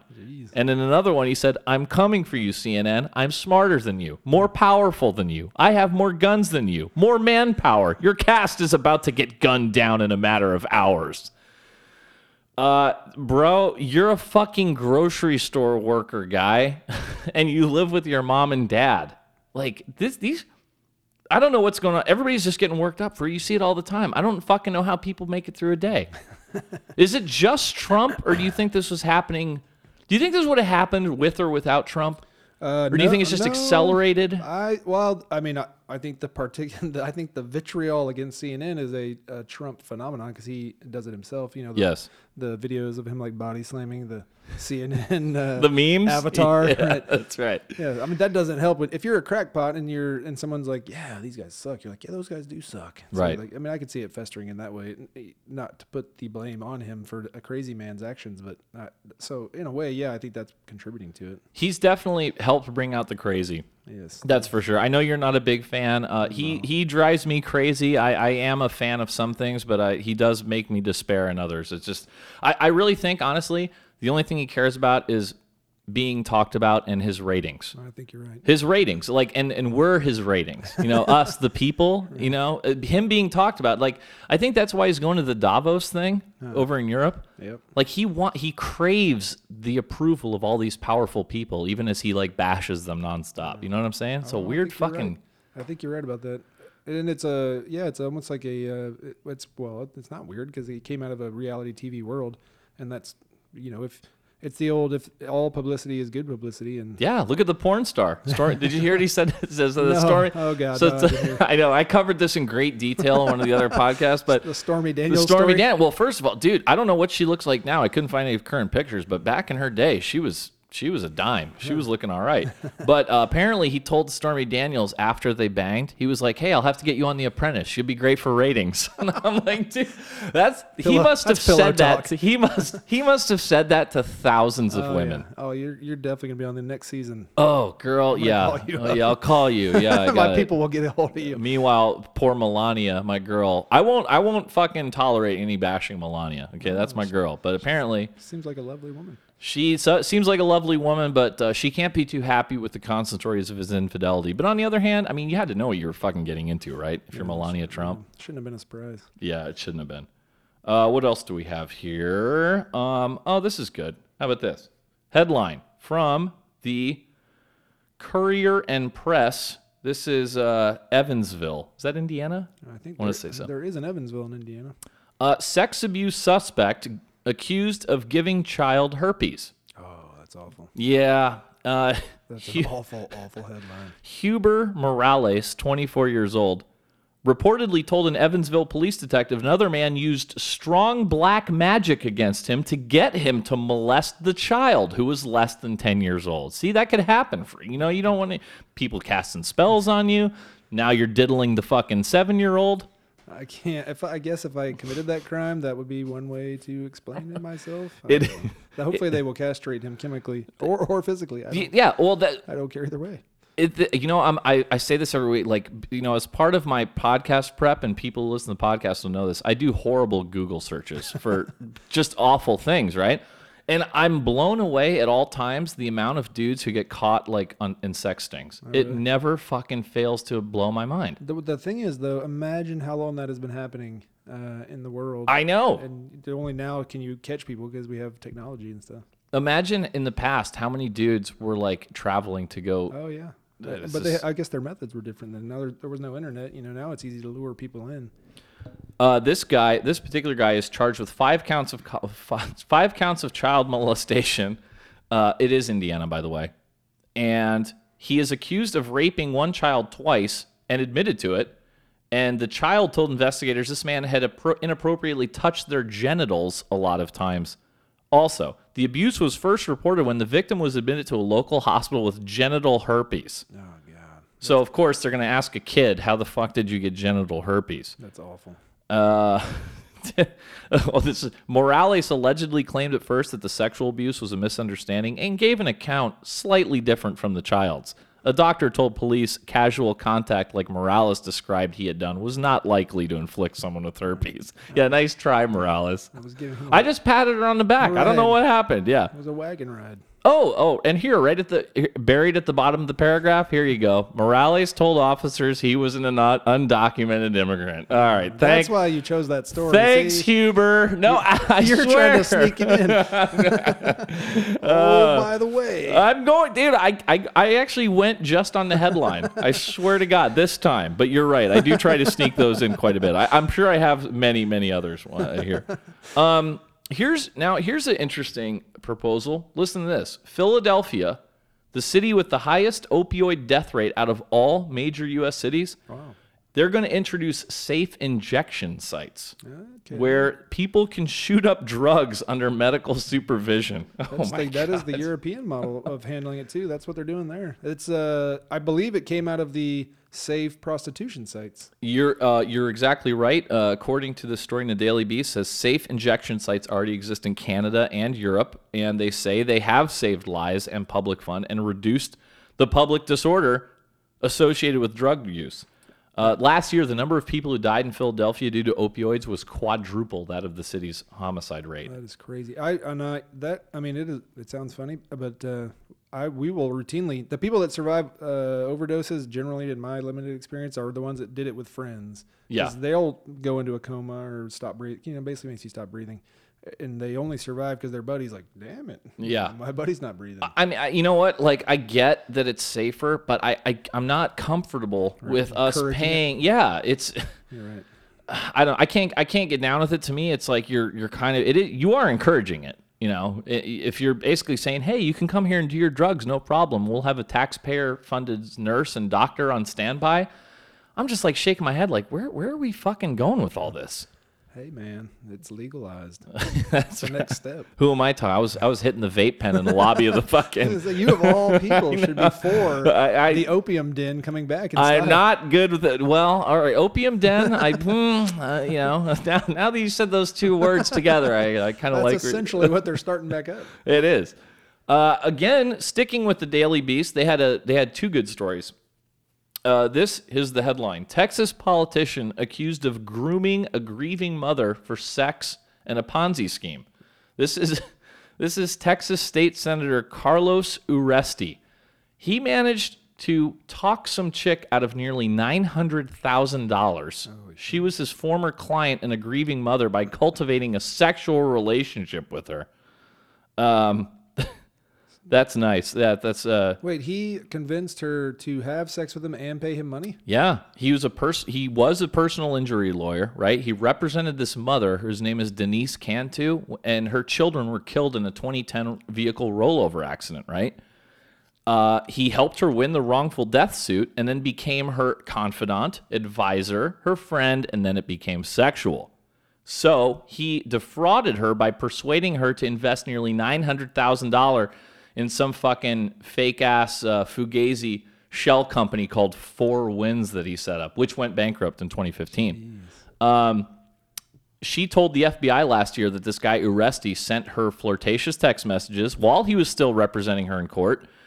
And later, after he was married, he allegedly sent her a picture of his penis taken in a bathroom stall while shopping at the mall with his wife. no, dude. Oh boy. Wait, I'm just waiting for the final. Is he an illegal immigrant? He, Is that what's hold on, I'm here? looking. I'm looking. He is actually an illegal. No, he's not an illegal immigrant. That's a bold move, though. Sending Dude, from you're the mall with your wife. yeah, like, hey, honey, I just got to go take a leak really quick. I'll be back, and then you, fi- real quick. dude. I'm like, I, Hopefully, he silenced his phone so it didn't make that shutter sound. Dude. you take the picture. What are you doing in there? Oh, right. Dude, what is it? So I, you know, I've, I've covered the the whole the guys behaving badly thing, you know, quite in oh, quite yeah. extensive detail. As a matter, but the funnier, the, the more detail and funnier the story, the more I cover it. of course. But I can't get past all these dudes with the dick pics. I'm like, dude, you're just like flushing your fucking life down the drain. Especially these, you're like a public figure. That's the kicker right there. Is the, the famous politicians, and at least they should have the sense to only do it from the neck down. So, no, that's not me. Yeah, I, you know, I want no. I gotta get my face like that one dude from Texas who did the he did the bottom angle. Like so, the angle was like the bottom of his dick up to his face, and I'm like, what the fuck are you doing, guy? He wanted to make sure he got his grundle in the uh, picture. Yeah, his fupa is fucking hanging over his. It's it wasn't a good look. I mean, it wasn't. It was not attractive. That's that's terrible. That's not a good look. If you're gonna do the dick pic, you should get the right angle. You could you got to fluff. I dude, I need all kinds of help with that. I've said you got to find the right lighting. And Yes. Make sure the, the perspective is is correct. Uh, Apple CEO Tim Cook, he's coming out against social media networks. This is something I'm also fascinated with. He said um, he's concerned by the risk that technology poses to kids. And he actually, as he was speaking at Harlow College in Essex, England last week, Tim Cook said there should be limits on the use of technology in schools and said he does not want his young nephew using social media.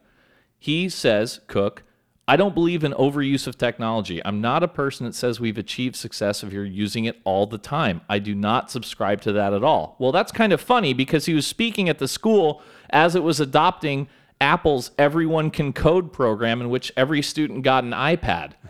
So, you know, he they doesn't want social media on those iPads. That's what he's saying. you know, I but I am I am fast. I think the social media. I mean, you're an active user of social media, as am I. Um, I but I have to I have to step back, you know, because I recognize sometimes I'm like, dude, you're getting sucked in. Yeah, it's addictive.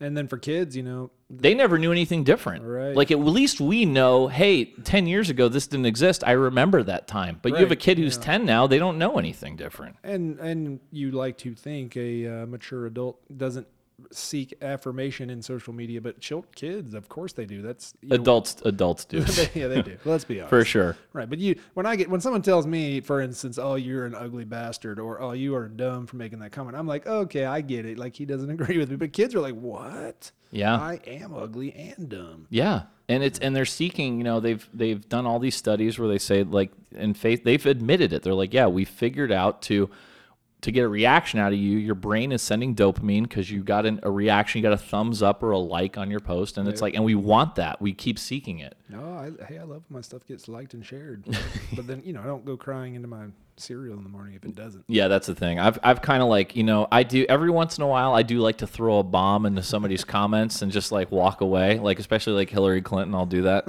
But uh, I'm not. I the people who sit there all fucking day going back and forth like for oh, days, and I'm like, dude. I've got an unwritten rule that I'll go like two to I'll go one to two to three back and forths. Yeah. If with someone that's really wanting to dog me, you know, but then I'm just like, I, what am I doing? Like, Right, Why and- am I wasting my time here? And it, it it's it can't you can't fucking possibly make any coherent arguments through a 240 character limit. It's it's it's ludicrous Yeah. to me. Mm. But so much of the fucking modern life is predicated on all these social. Half the news that I read is like just a roundup of tweets that people have sent out. You know, here was the reaction on Twitter, and that's the whole article. that's why that's why I like to convey all my ideas in memes. That's a much simpler way. I do too. But dude, at least you have some street cred, you know? like I really feel like we should have some kind of like test for you to be able to use Twitter and tweet out your stupid shit. Like you had to have like proved yourself that like not a crazy person at one point. I don't know. I'm still working We on this. we don't even have tests to be able to have babies or travel out of the country. I know it's So great. I, I don't foresee that coming. Yeah, and uh, along with that, uh, along with the social media stuff, you know, a new report put numbers to these warnings because they they're saying uh, a sudden and large drop in adolescents' happiness with the proliferation of smartphones, and it found that the more time, the more hours that teens, especially spend in front of screens, the less satisfied they are. Uh, now, I like this article. Listen to these stats. This is it's hard to believe how fast. This is what fascinates me is how fast this has taken hold. Listen to this statistic. The percentage of teenagers who had smartphones jumped from 37% in 2012. It was only 37% had a smartphone as little as 4 fucking years ago. In 2012, it's 73% to 2015, and now it's at 90% at the end of 2016. 90% of teenagers have smartphones and uh, they're just fucking. You know, I talked to some of my, I've seen it with some of my friends' kids. You know, they're like just on it all the fucking time. I don't know. Yeah, and, that, some of, so there are thoughts that okay, maybe it's like a correlation and not a causation. That if you're like say a um, a lonely person, you will by virtue of the fact that you can spend time in your phone, uh, you will do that because you're a lonely person. So they're not.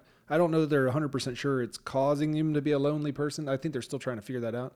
But it, it does make sense that if you already are someone who's antisocial or I don't Right. know how you classify it, then you are going to spend more time on your phone just because by virtue of that's where you want to be instead of talking to your classmate. you know. Well, I wonder, you know, I, and I wonder as our generation who knew what it was like before all this stuff, as we age and kind of go away, I wonder if I wonder if young kids who are born now and grow up with it, I wonder if they will be lonely at all, or if be, maybe they maybe they'll be happy with just like I got my phone, I got my internet connection, I don't need fucking anybody else. Yeah, and it and is it really? Uh, I don't know. It depends on what they're doing, I guess. If you're so if you're communicating on Facebook or uh, Twitter or whatever, I don't even know what other apps the young people use. Snapchat, bro. Right, I don't get. I don't get on any of those. I don't want anything to do with it. If you are communicating on those, some people are arguing, well, that's not lo- you're not lonely because you are communicating. You're just communicating in this new form, Right. You know, so I don't know. I, But then where does that all lead? Are we all just going to be strapped to the couch with our virtual reality headset and the fucking sex robot gonna and the like drugs? movies, right? Yeah, we're going to have drugs going in the arm. WALL-E and uh, the- one with the where everybody was like strapped into chairs and you lived in a virtual world.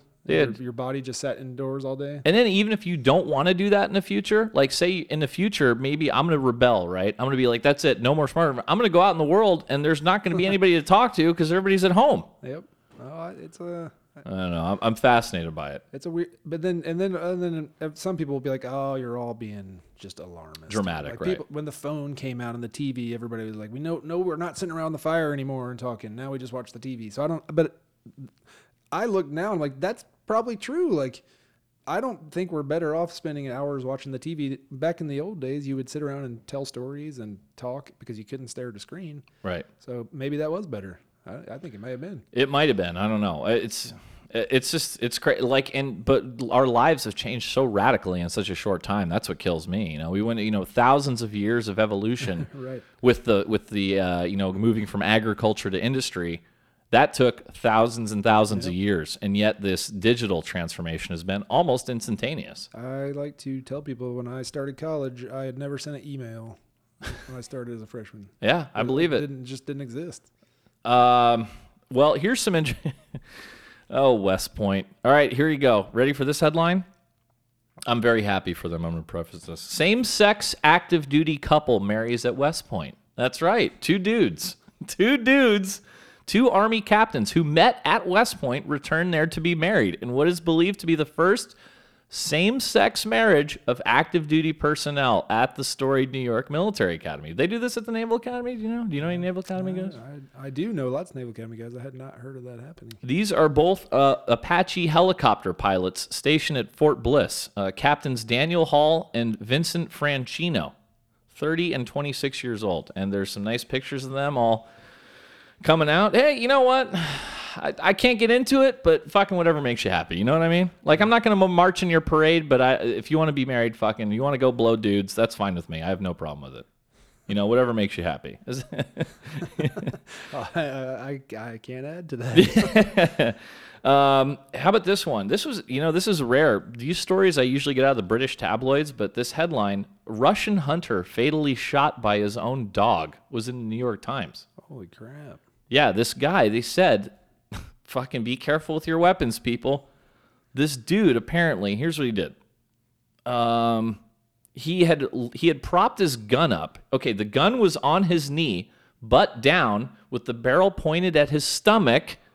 I'm already, I'm already, I'm already uh, on the. Yeah. And the guy reaches over while he's in that position to open his car doors, and his dogs like bounded out of the car all excited, and one of their fucking hooves, or hoof? Is that I'm a paw? Paw. Dogs don't One have paw. hooves. Yeah, paw.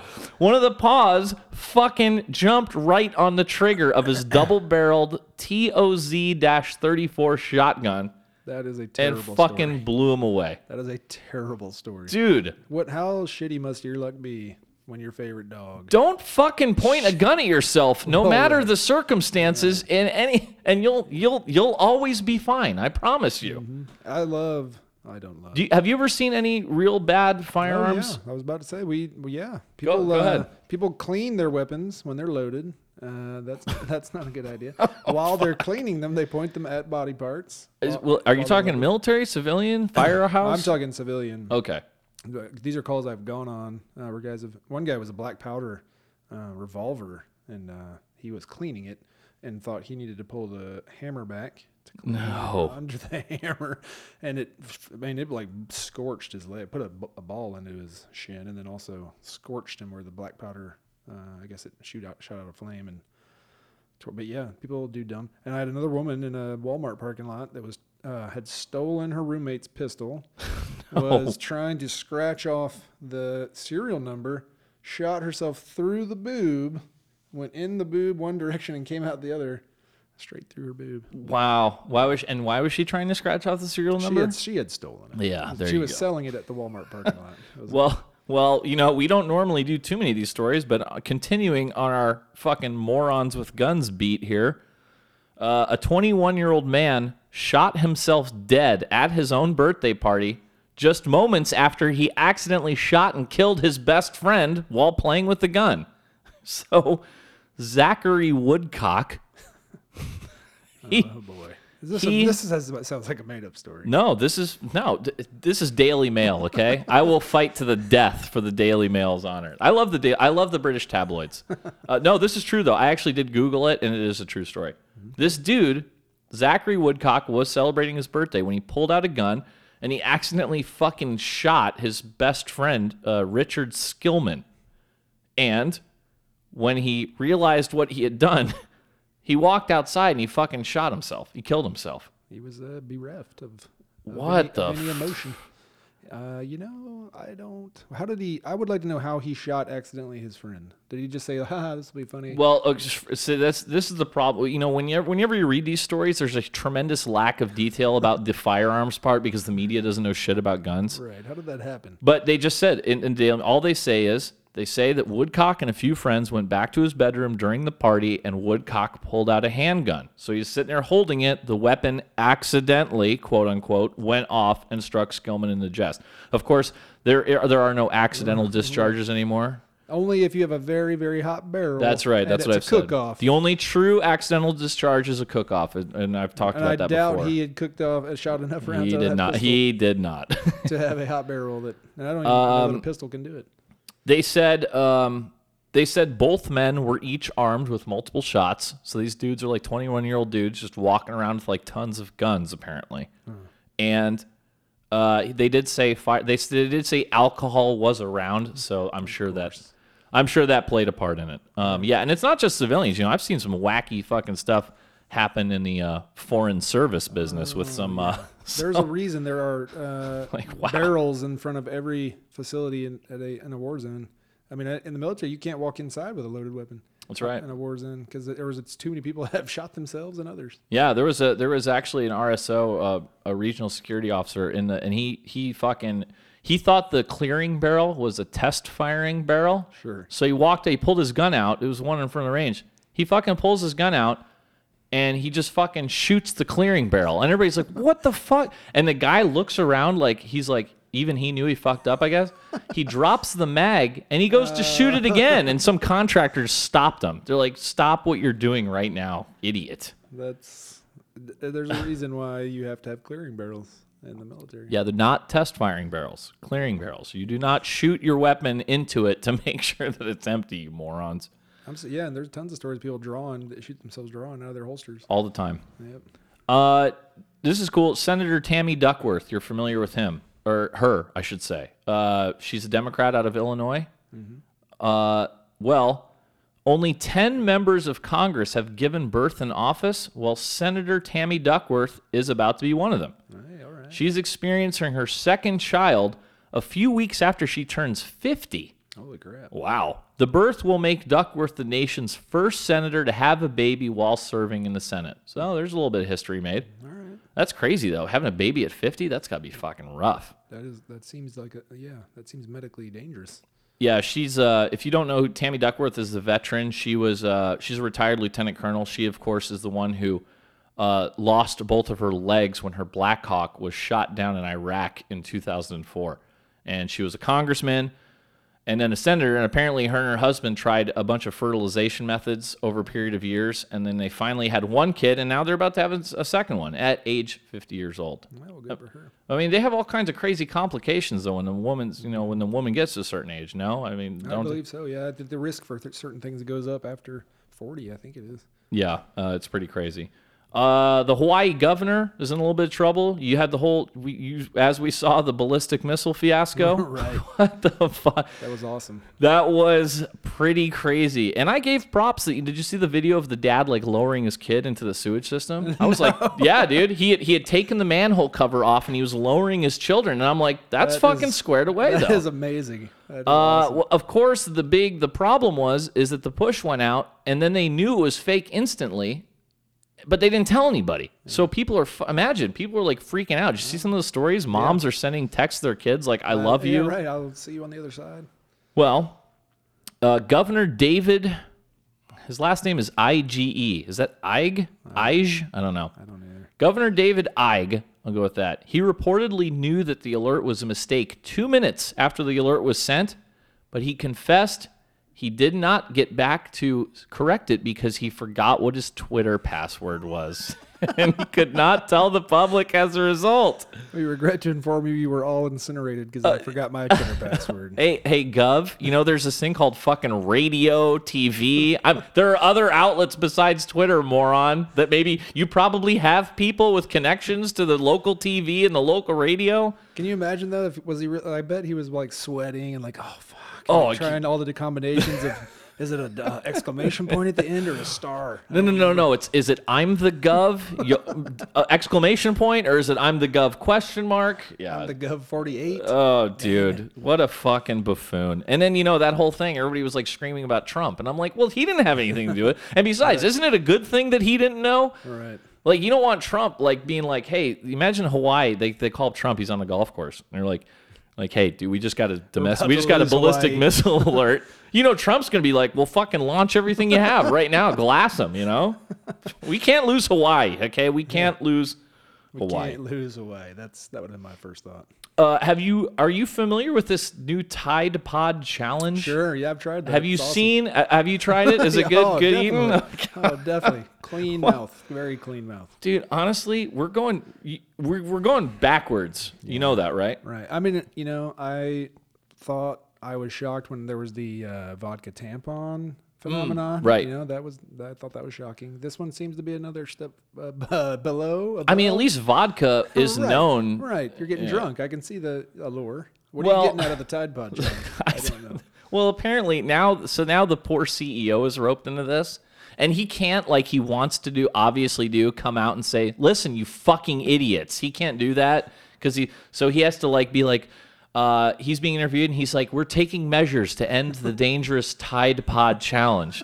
I'm like, what are you gonna find? What, are they gonna put it like on the 21 and over shelf or something? Just don't make them look so appetizing. They Uh, look they look delicious. In case you didn't know what this is, you're not, you don't have a bunch of morons in your life. Uh, this is a, the Tide Pod Challenge is a social media fueled trend in which teenagers eat single load laundry detergent packets. They just eat them. Um, they say that this can cause seizures, respiratory arrest, and even death. So the CEO David Taylor said it's dangerous and extremely concerning. I'm, hap- I'm happy to report I've never run on a Tide Pod challenge victim. Uh, have you? What was it? What was your like? Have you had? I'm sure you must have. Every firefighter's had the wacky calls, like Yeah. you know stuff stuck in people's asses. Uh, you you got any uh, what that jumped to mind? Uh, we do not go to, to uh, things stuck in orifices because it's not life threatening. We only go to life threatening stuff. The the most recent crazy. so do you guys? I'm gonna interrupt you on that. So do you guys have like the the AMR ambulance kind of thing? Who goes to like the? yeah, the ambulance will go to a call like that, but the fire department won't. Okay. We go if it's uh, You go if it's like ALS or something, right, of, right. of losing your life. So the last one, it's not wasn't that crazy. A guy got high on meth and climbed a tree. What you know, as you do, you got a lot of energy. You're gonna want to do stuff on meth. I'll tell you that right now. But he got like 15 or 20 feet into the tree and then the and then crashed. It just the meth wore off and he lodged a, a leg. I don't know how he's lucky. He lodged a leg into like the V shape of the tree and and then just proceeded to like dangle like a like a dummy from the tree. So we had to go pull him down from this tree all high and oh God. I mean that's you know You know, that's the thing though, man. That's what I, I see. I see like the other day, I'm, I'm in, you know, you know where I live in OB, you know, San Diego, you went to BUD/S out there. But, you know, I'm sitting there on the pier and I'm looking and I see like some bum falls out, right? Guy sitting on the seawall. He just fucking, he keels over. The fucking response is unbelievable.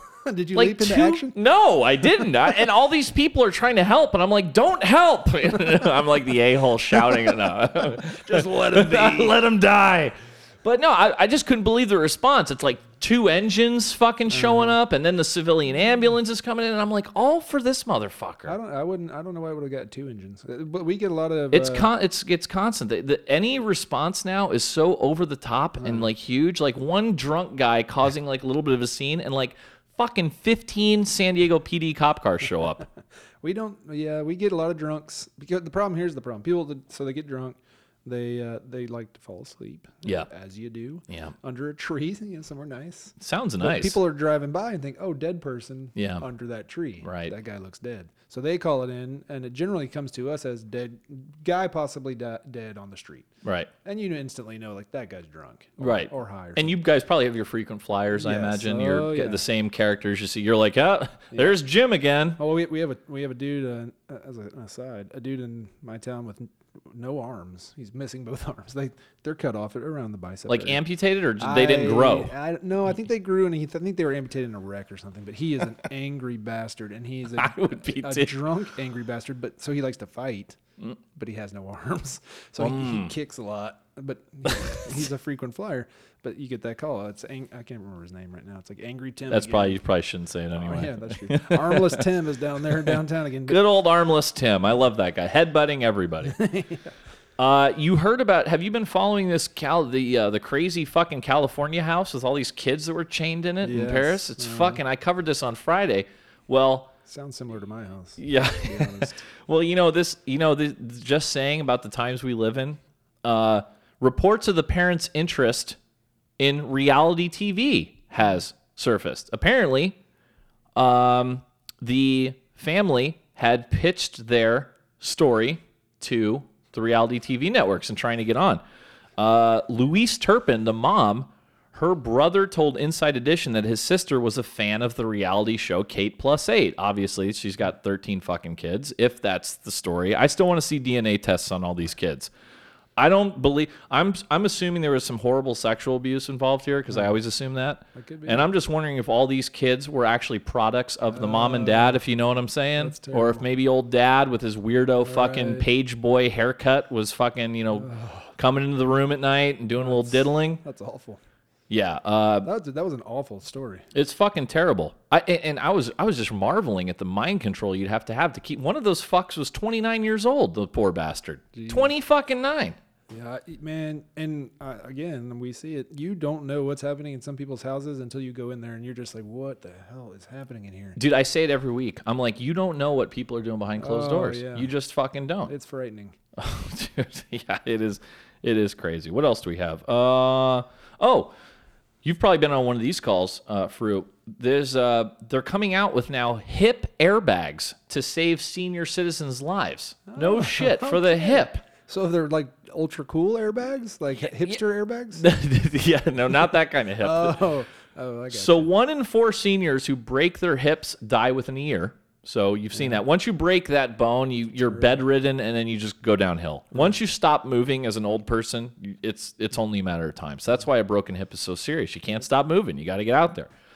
Uh, so there's a product coming out of France, and uh, they kind of they kind of uh, started this uh, airbag technology. Well, there's a new one, a new company in America, and it's being tested out on a group of seniors in where is this Carmichael? This is up in Northern California, and so what it is. It's like a, basically an airbag for your hip. It's called active protection, right? So you wear like it's like a smart belt. So you're wearing this belt around your waist, and I guess they sense it that it, when you're about to fall, and these fucking airbags pop out of your sides. It's Wow. it's a I think it's a good idea if it works, right? If it can deploy quickly, I don't know how it would sense the fall. I guess there's some sort of change in uh, movement or something, Yeah, um, pretty- yeah, exactly. like a tight sensor. That's right. Um, they said there's still some kinks to work out, obviously. And the wearable airbag, though, the company says is a life saving step uh, towards preventing injuries. They said that the active protection belt is said to lessen the impact of a fall by 90%, and they hope to have it available sometime next year. So that's good. and make a lot of money. I'm telling you, the, the, the, I'm so glad we live in this time with the medical technology. Oh, I mean, yeah. a fucking hundred years ago, Yeah. you know, you got a little bit of a cough and you were dead. Yes, that is correct. And but even so, it is still. uh, I mean, it is shocking how barbaric it is still. Like the fact that to like this tendon to repair it, they're just like, well, I'm going to drill it. I'm going to cut through your skin, grab it. What'd you do again? I just, when you I just playing softball. Nothing, uh. nothing crazy. but they drill Never a hole. play I know, softball. especially when you're over forty. That's They right. drill a hole through the bone and pull it through the bone and like tie it in a knot and then just like duct tape it. I mean, it's like fucking gnarly. you're just like, is this really what we do in 2018? He's like, yep, that's the Dude, you know what? it." Or, if you if you don't have a strong stomach, you do not want to see an orthopedic surgery. Oh yeah. I was before I was in the military. I was a medical device. I sold medical devices, and including stuff to rebuild hips and knees. You walk in on a fucking guy getting a total hip replacement, dude. It's like it's like it looks like they're fucking like uh, it looks like they're tearing apart a fucking seven hundred pound tuna or something. Like everything's flayed open, and and the and the surgeon nothing's gentle. The surgeons in there like just bat like sledgehammering something over and over. You're like Jesus Christ. Yeah, they say that the you know the stockier dudes in med school are the ones that end up going to ortho because it's a lot of You gotta- mus- it's a muscle work. You do. Uh, and they are not gentle. And that's why fucking you're so sore after. I mean, the, the technology has gotten way better, but you're still going to be sore because the fucking orthopedic surgeon is in there like pound, literally pounding a rod into your hip with a sledgehammer. Yeah, I woke up from general anesthesia and the first thing I said was it hurts. How? So did they? Did, they didn't put they put you all the way out for that? yeah, No kidding. all the way under How long did it take? Uh, Surgery. like an hour. Oh, that's not too bad. Yeah, it was pretty easy because it didn't it didn't roll up. You know, your the tendon keeps the bicep muscle from uh, Right. stretched out to the bone, and it didn't roll up. Oh, okay. I think my bicep was, was so strong. Probably because you're so fucking jacked, dude. Probably. it just was like, I'm not gonna move, I'm gonna stay right here. uh, well, as we talk about medical technology, of course, we're still going through this flu. Have you seen the flu stats? I have pretty crazy. the flu stats. Have you? Oh yeah. Did you get it this year? No, three of our four kids did though. It was awesome. Dude, you're fucking lucky because uh, this has been this this year. It's been killing around 100 people per week. Yeah, it's a nasty one. They say that there were 759 flu deaths between 7 October and 23rd December, and these are like some. A lot of them are like little kids. Yeah, kids and old people t- get hit hard by that stuff. Yeah, this is more than double the number of flu deaths from the same period last year when there were only 322 reported fatalities. And like as I'm reading this story, I'm thinking like I'm literally in the worst fucking place in the country to avoid flu. I'm in I'm in the fucking giant hotel. Right, where people are sitting around at their casinos and the scumbags, Breathing degenerates walking through here. I'm just I'm one. Yeah. I know. Uh, and uh, and finishing on the health beat, uh, San Diego declared an end to the hepatitis A emergency that's been broken out that I've talked about quite a bit. Yeah, they said um, it's officially over. They say no new cases of the liver damaging virus were reported in the last month, and there have been no new deaths since October. So San Diego's uh, looks like the fucking them uh, bleaching the sidewalks is, is having an effect. That- That's what they were doing. They were going around spraying like a bleach solution on all the sidewalks. It was I- disgusting. I definitely don't need any more liver damage, so I'm glad they were bleaching everything. No kidding. Uh, Neil Diamond, your guy, yeah, my favorite. he's retiring from touring. Oh no. He's been diagnosed with Parkinson's disease. what? Fucking horrible. You know he's 77? I honestly thought he was dead. He's fucking still. Uh, apparently, he had a tour going. He's canceling his tour dates in Australia and New Zealand for March. He was on his 50th anniversary tour. Um, that's very sad. Yeah, Um, that is I'm, Parkinson's is rough. dude. You know what? I talk about that all the time. That to me has to be one of the worst fucking things because. At least, I mean, even with like other diseases, at least you remember your family. Parkinson's, and you, you know, you get to see your mom or your grandfather or whoever. You just get to see them disappear mentally. They don't know who you are. They don't know where they are. I didn't realize that was part of it. It is, you know, Parkinson's disease. You just start like, you know, it's uh, you just people start having all kinds of problems, and pretty soon they just go tour. But yeah, so uh, Neil Diamond is, um, he said he's going to continue to write and all that, but mm, yeah, we'll see about that. Did you hear about this? that Danish, that weirdo Danish guy with the submarine and the journalist? I did. Did you fucking read about this Cut guy? her, he did get cut her in half or decapitate her or something. Yeah, you're on it. Well, there's some other. There's been some like more details released. This is the inventor Peter Madsen. He's accused by the Danish authorities of binding and abusing the journalist Kim Wall on board his homemade submarine before killing her. And this is the stuff that didn't come out yet. Uh, he has given shifting explanations for what happened to Ms. Wall, and her torso was found on a beach south of the city on August 21st. So he did admit to dismembering her body, but he said that she had died in an accident. Right. A dismembering accident. Yeah, right. In the in the indictment, however, prosecutors say he brought a saw, sharpened screwdrivers, straps, strips, and pipes to the submarine before the trip Holy shit. and abused her by hitting her, stabbed her, and cut her, and he killed her. After which he dismembered her body. Oh, and he weighted down shit before he threw. So this, Good lord. holy shit! Listen, the police said earlier that Ms. Wall had been stabbed repeatedly, including in her genitals. Jesus Christ. God damn! First of all, let's add it to the list. Do not go on an experimental aircraft and do not go on a homemade submarine with a weird dude. If any guy wants to show you his homemade submarine, you just, just fucking run away. hard pass. Hard. you know what? I'm going to think about it. Hard Prob- pass. Probably not, though. Um, here's one that just came up. You know, uh, a Marine has died on Monday in a parachute accident in Arizona. You know, the Marine has a, a jump course out there now. That was in Coolidge. Uh, it was, was at yeah, it was in Coolidge, and they the service has immediately suspended all double bag static line parachuting operations. This was a static line. I wonder if it was a static line square or Yeah, what. that's weird. I guess he didn't pull his reserve, maybe? Did they say he didn't activate his reserve? It's still it's so it just happened. So um, it, it just happened yesterday. So this is all preliminary, but all we know is that they suspended these static line parachuting things. So something something must have happened because you know if you don't know, a static line is a cord that is attached from one end of your parachute to the aircraft. So when you leave the plane, the cord pulls your parachute out. It's not free fall. You're not pulling anything. I bet they're Usually it's pretty brainless. You know. Yeah, well, the rigging is, I bet, what they're looking at first. Because you can pack those things uh, ineffectively. Yeah, and also with the static lines too, because you're jumping at such a lower altitude. For those of you who don't know, you have a few seconds. If your shit has a catastrophic failure, your static line, and it doesn't open, you've got about like three seconds to be sharp enough to pull that reserve.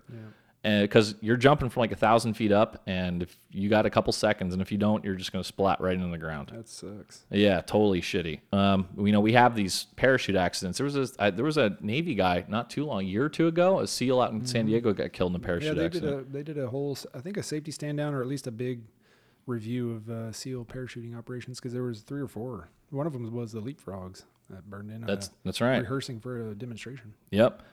Uh, dude, this this story. Okay. Apparently in India, we got a couple time for a few more. Uh, Indian villagers were so excited by a frozen meteor that crashed into a farmer's field Saturday that a bunch of people gathered pieces of the rock and stashed them in a refrigerator. Right. As you do. Right. They say that the yellow brown meteor weighed around 20 pounds, had a transparent surface, and resembled ice. And it, the, the, the impact created a one foot deep hole in the field, right? Eventually, a team of scientists from the India Meteorological Department was assembled and collected samples of the object at the site. Unfortunately, the meteor turned out to be frozen feces.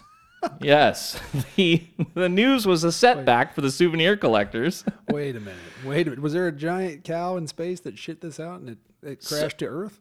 Okay, so I th- I was skeptical of this at first. This is San Francisco Gate. It's not a it's a real newspaper.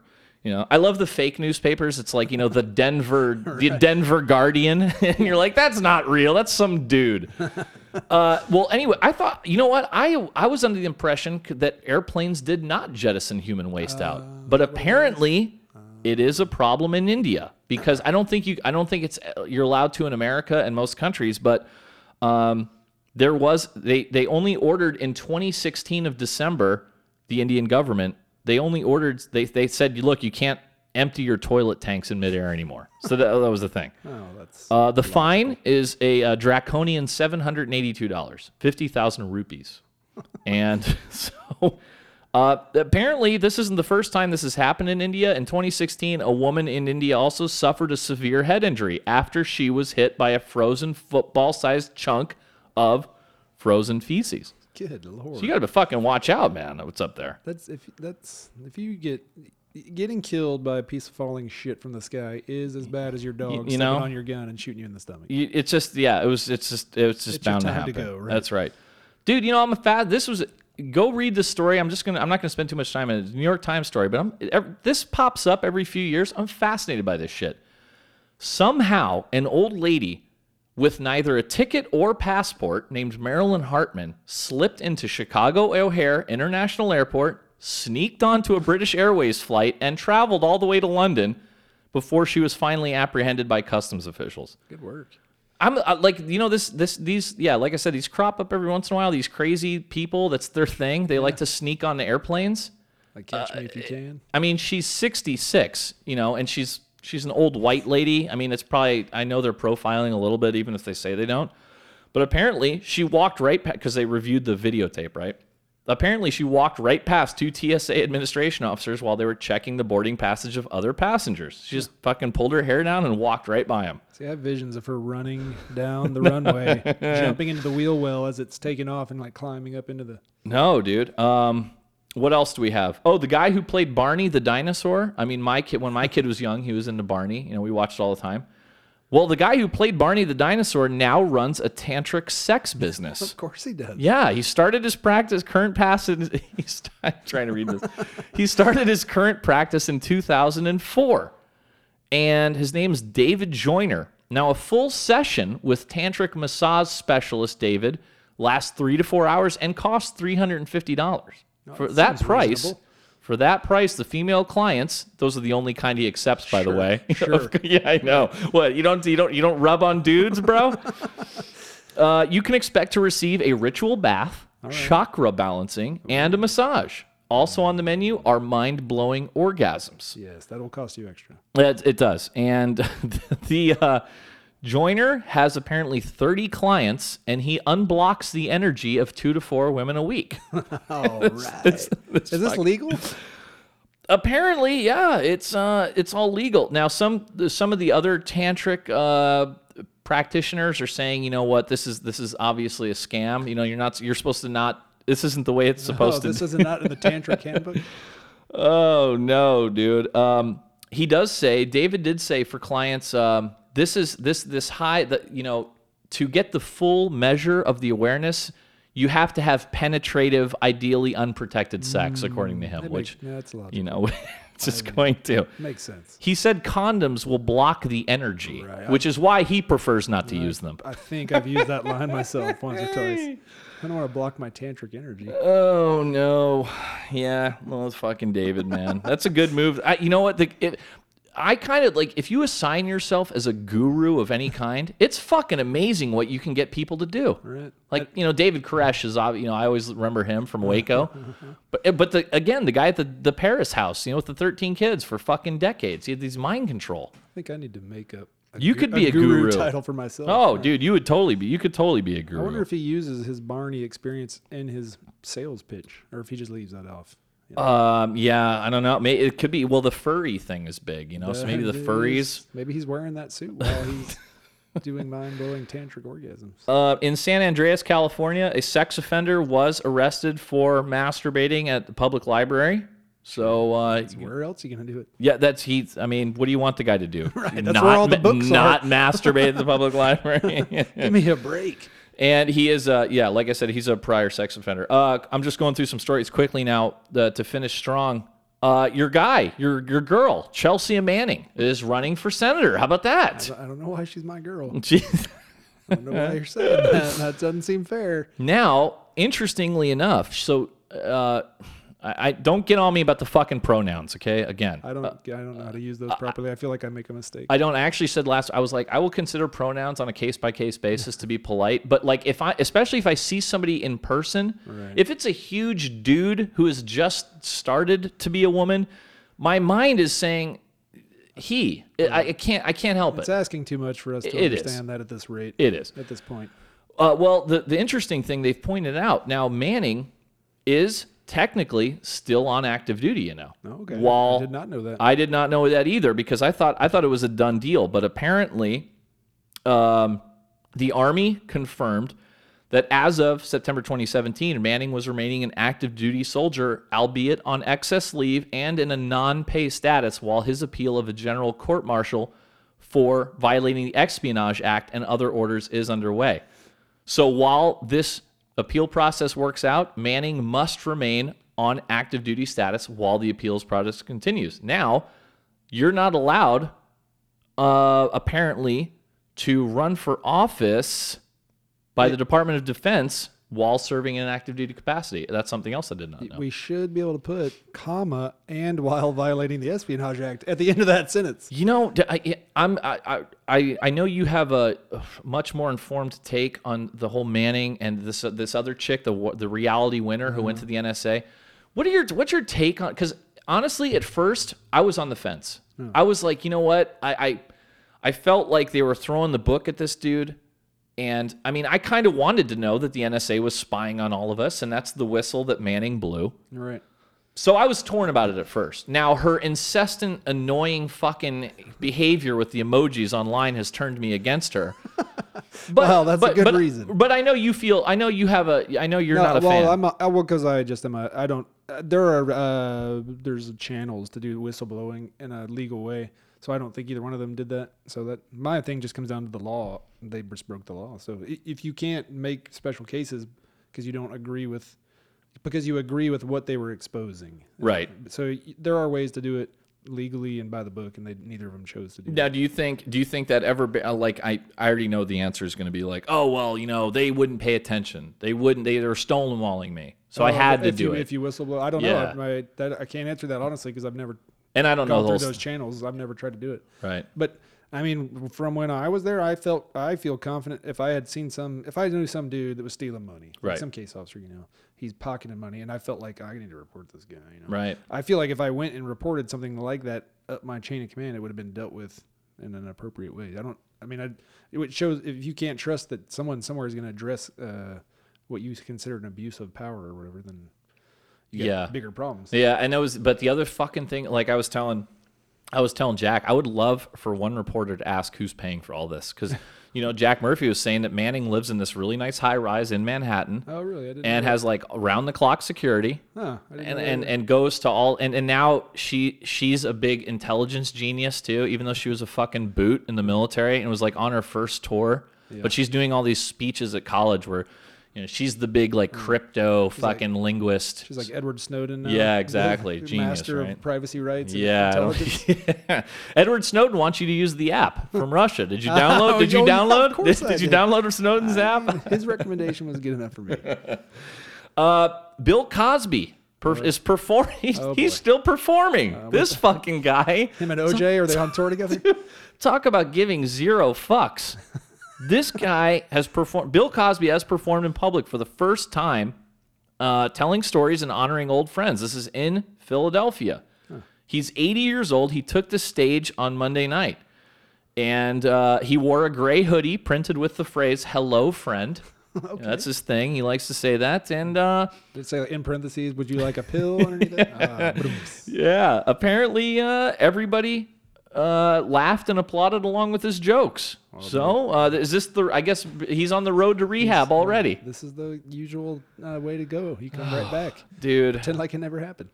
uh, you know, I- maybe maybe in the future, like all of us will be like kind of accused of sex assault for 15 minutes. Maybe that's actually what's supposed to happen. Andy Warhol's Yeah. old saying. You know, uh, what else happened? Oh, oh, we had this. Uh, no, we had this crazy. I'm gonna do this one. So this is in what school is this in? Or uh, oh, this is in Canada. Dude, I hate how they don't put this shit on on the first. It should be on the first paragraph of the story. You said that like you weren't sure if that was a real country. Canada? Canada is that is that a thing Is that a still? state? Canada, uh, the Star Tribune. Is this? Oh, this is Minnesota. Yes, Well, it's it like is. Canada. It is Minnesota. Okay. This is a St. Catherine University student, and she is accused of attempting to burn down the school in retaliation for U.S. policy in the Middle East. Uh, Seems makes- extreme. Makes sense to me. 19 year old Tanuza Hassan allegedly set eight fires in seven buildings on campus last week. Damn. And she later told authorities that her intention was to burn the school to the ground and to hurt people. She wasn't Why did why, they just come right out and say it? She didn't even try to like do a bullshit excuse, like it was an accident. I don't know. I feel isolated from being online too much. Oh, and then she said, reportedly told investigators, "You guys are lucky that I don't know how to build a bomb because I would have done that." like fucking, like her lawyers are like in the back, like yes, That is making a throat cutting motion, like shut the fuck up. That is an angry teenager. Yeah, she said she started the fires because she's been reading about the U.S. military destroying schools in Iraq and Afghanistan, and she felt that she should do that exact same thing. Okay, now it makes sense. And she told authorities that her efforts were not as effective as she, she would have liked right. them to be. Well, she would have just learned to build some bombs. Yeah, you know, well, they're. I think they are looking for people to do that. So, uh, you know, keep in mind. Uh, did you see the video of this dude who bit into a phone and the battery blew up?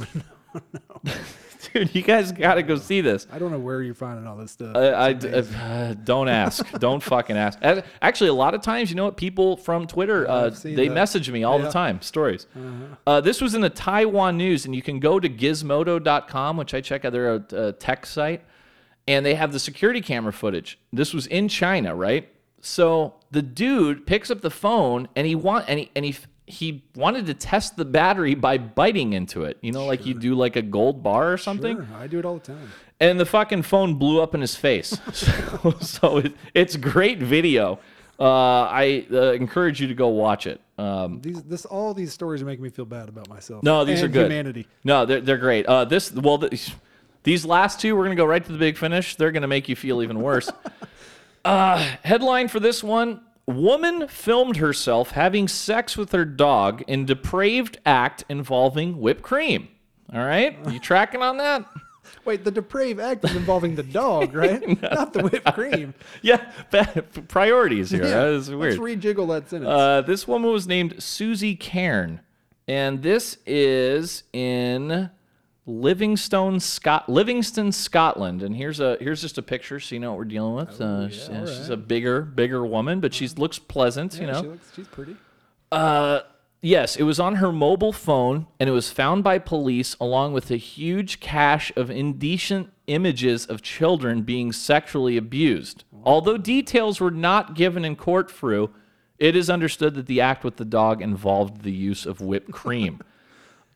Oh, I mean, I'm able to put two and two together here. Yeah, I think you happened. think what's Right. going on. Yeah, I mean, I'm, I'm Um, aware of the peanut butter trick. Yeah, the, uh, the- oh here you go. Prosecutor Jim Robertson told the sheriff that the movie appeared to be self-generated involving the accused and her pet dog. And also there were many yeah, they she had a bunch of porn, dog porn, dog on woman porn. Yeah. Is there dog on woman porn? Uh, but yes. Wow. Yeah, there is. And again, my Google searches. Uh, I'm not proud. I'm not proud of it. You know, I'm just doing what you, the people, cry out for. and finally, for our big finish, through. Uh, we covered this gentleman when this first happened, and the case draws to a close. And because it's in the news, I figured, what the hell, we'll do it. Uh, the guy who had been squirting his semen on unsuspecting women has been doing it for decades, and it finally landed the dude in state prison. This is Michael Kevin Morris, and he's 50 fucking nine years old. I know. Wait a minute. Try to get this through your head. Is is this a euphemism? No. Squirting his semen. What This is is literal. Is this in the act of ejaculating? No, it is not. He he. ej- I'll, I'll get to that. Here's what happened. this is, Please do This is very us. complicated. Um, so 59 years old, Michael Kevin Morris, right? He uh, pled no contest to indecent assault for three of his most recent offenses within the past two years, and he got um, three to six years in state prison. The judge estimated Morris has been committing this crime for more than 40 years. Un- until 2006, no law classified semen throwing as a sexual offense. Sure. It was in 1993, for instance, old fucking Morris here. He was charged with only simple assault for squirting semen from a perforated condom onto a woman inside a Warren County supermarket. He's also thrown it from small squirt bottles. It's like Silence of the Lambs. By pleading, but he pled no contest, so he does not admit that he actually squirted the semen. I never do either. No, who would? That seems like a poor move. Uh, one woman was so traumatized she is afraid to ride public transportation to this day. Well, you should always be afraid to ride public transportation. You've seen those people on there. Uh, it, Morris, in his defense, he said he would have gone to counseling if he could have afforded it. He studied English literature but dropped out. Sure. Uh, prosecutions against him have stalled in the past when women could not prove that the liquid squirted was semen. But victims in the recent case had the fluid tested and the DNA matched Morris. And Morris says he turns to semen squirting out of frustration when he's fired from a job. So he's been That can happen. a lot of times. He's been fired. uh, yeah, shockingly, it's point, it points out in the story he is a lifetime bachelor. I know, none, none of those squirts got him a wife. dude. That's it for that's, I don't. that's all I got brought for you. to this level of humanity. I feel like I need a shower. right. Honestly, I, I pretty much took it easy on you. I, I, I left out some really horrible Was shit. this is your PG rated show. That's right. Um, Fru, thanks for coming on, man. I really appreciate it. Uh, it's good hanging out with you, and uh, thanks a lot for coming on. I know Hey, people have been shouting at me to get you on forever, and I'm glad we finally got to do it. yeah, I appreciate you having me. It was a good time. Uh, just for you people, uh, just a quick program note. I don't think I'm going to do a podcast now this Friday because we did such a good one just now. But uh, if something crazy happens, I don't know, maybe I'll jump on for the Saturday morning show. But uh, I kind of need a little breakthrough. I, I don't think I've missed a podcast in like a year. No, take a vacation. Yeah, take a little you vacation. deserve it. Yeah, probably right. There'll All right. more stories left when you come back. All right, man. You ready to get out of here and go fucking blow a few Yeah, paychecks on the, uh, the blackjack table? That's what I'm talking about. All right, everybody, go ahead and follow me on Twitter um, at BK Actual. Follow Frumentarius on Twitter at SOFFRU. That's S O F F R U, right? Two F's and then a one at the end. and then a one. At SOFFRU1. That's right. All right, go ahead and follow Fru. Um, and uh, yeah, listen, uh, you, you're going to want to get in on that while we insult each other over the internet, which is always a good time. Uh, once more, hey, everybody, thanks a lot for listening. That's it from Vegas and the Shot Show, and I'll see you next week.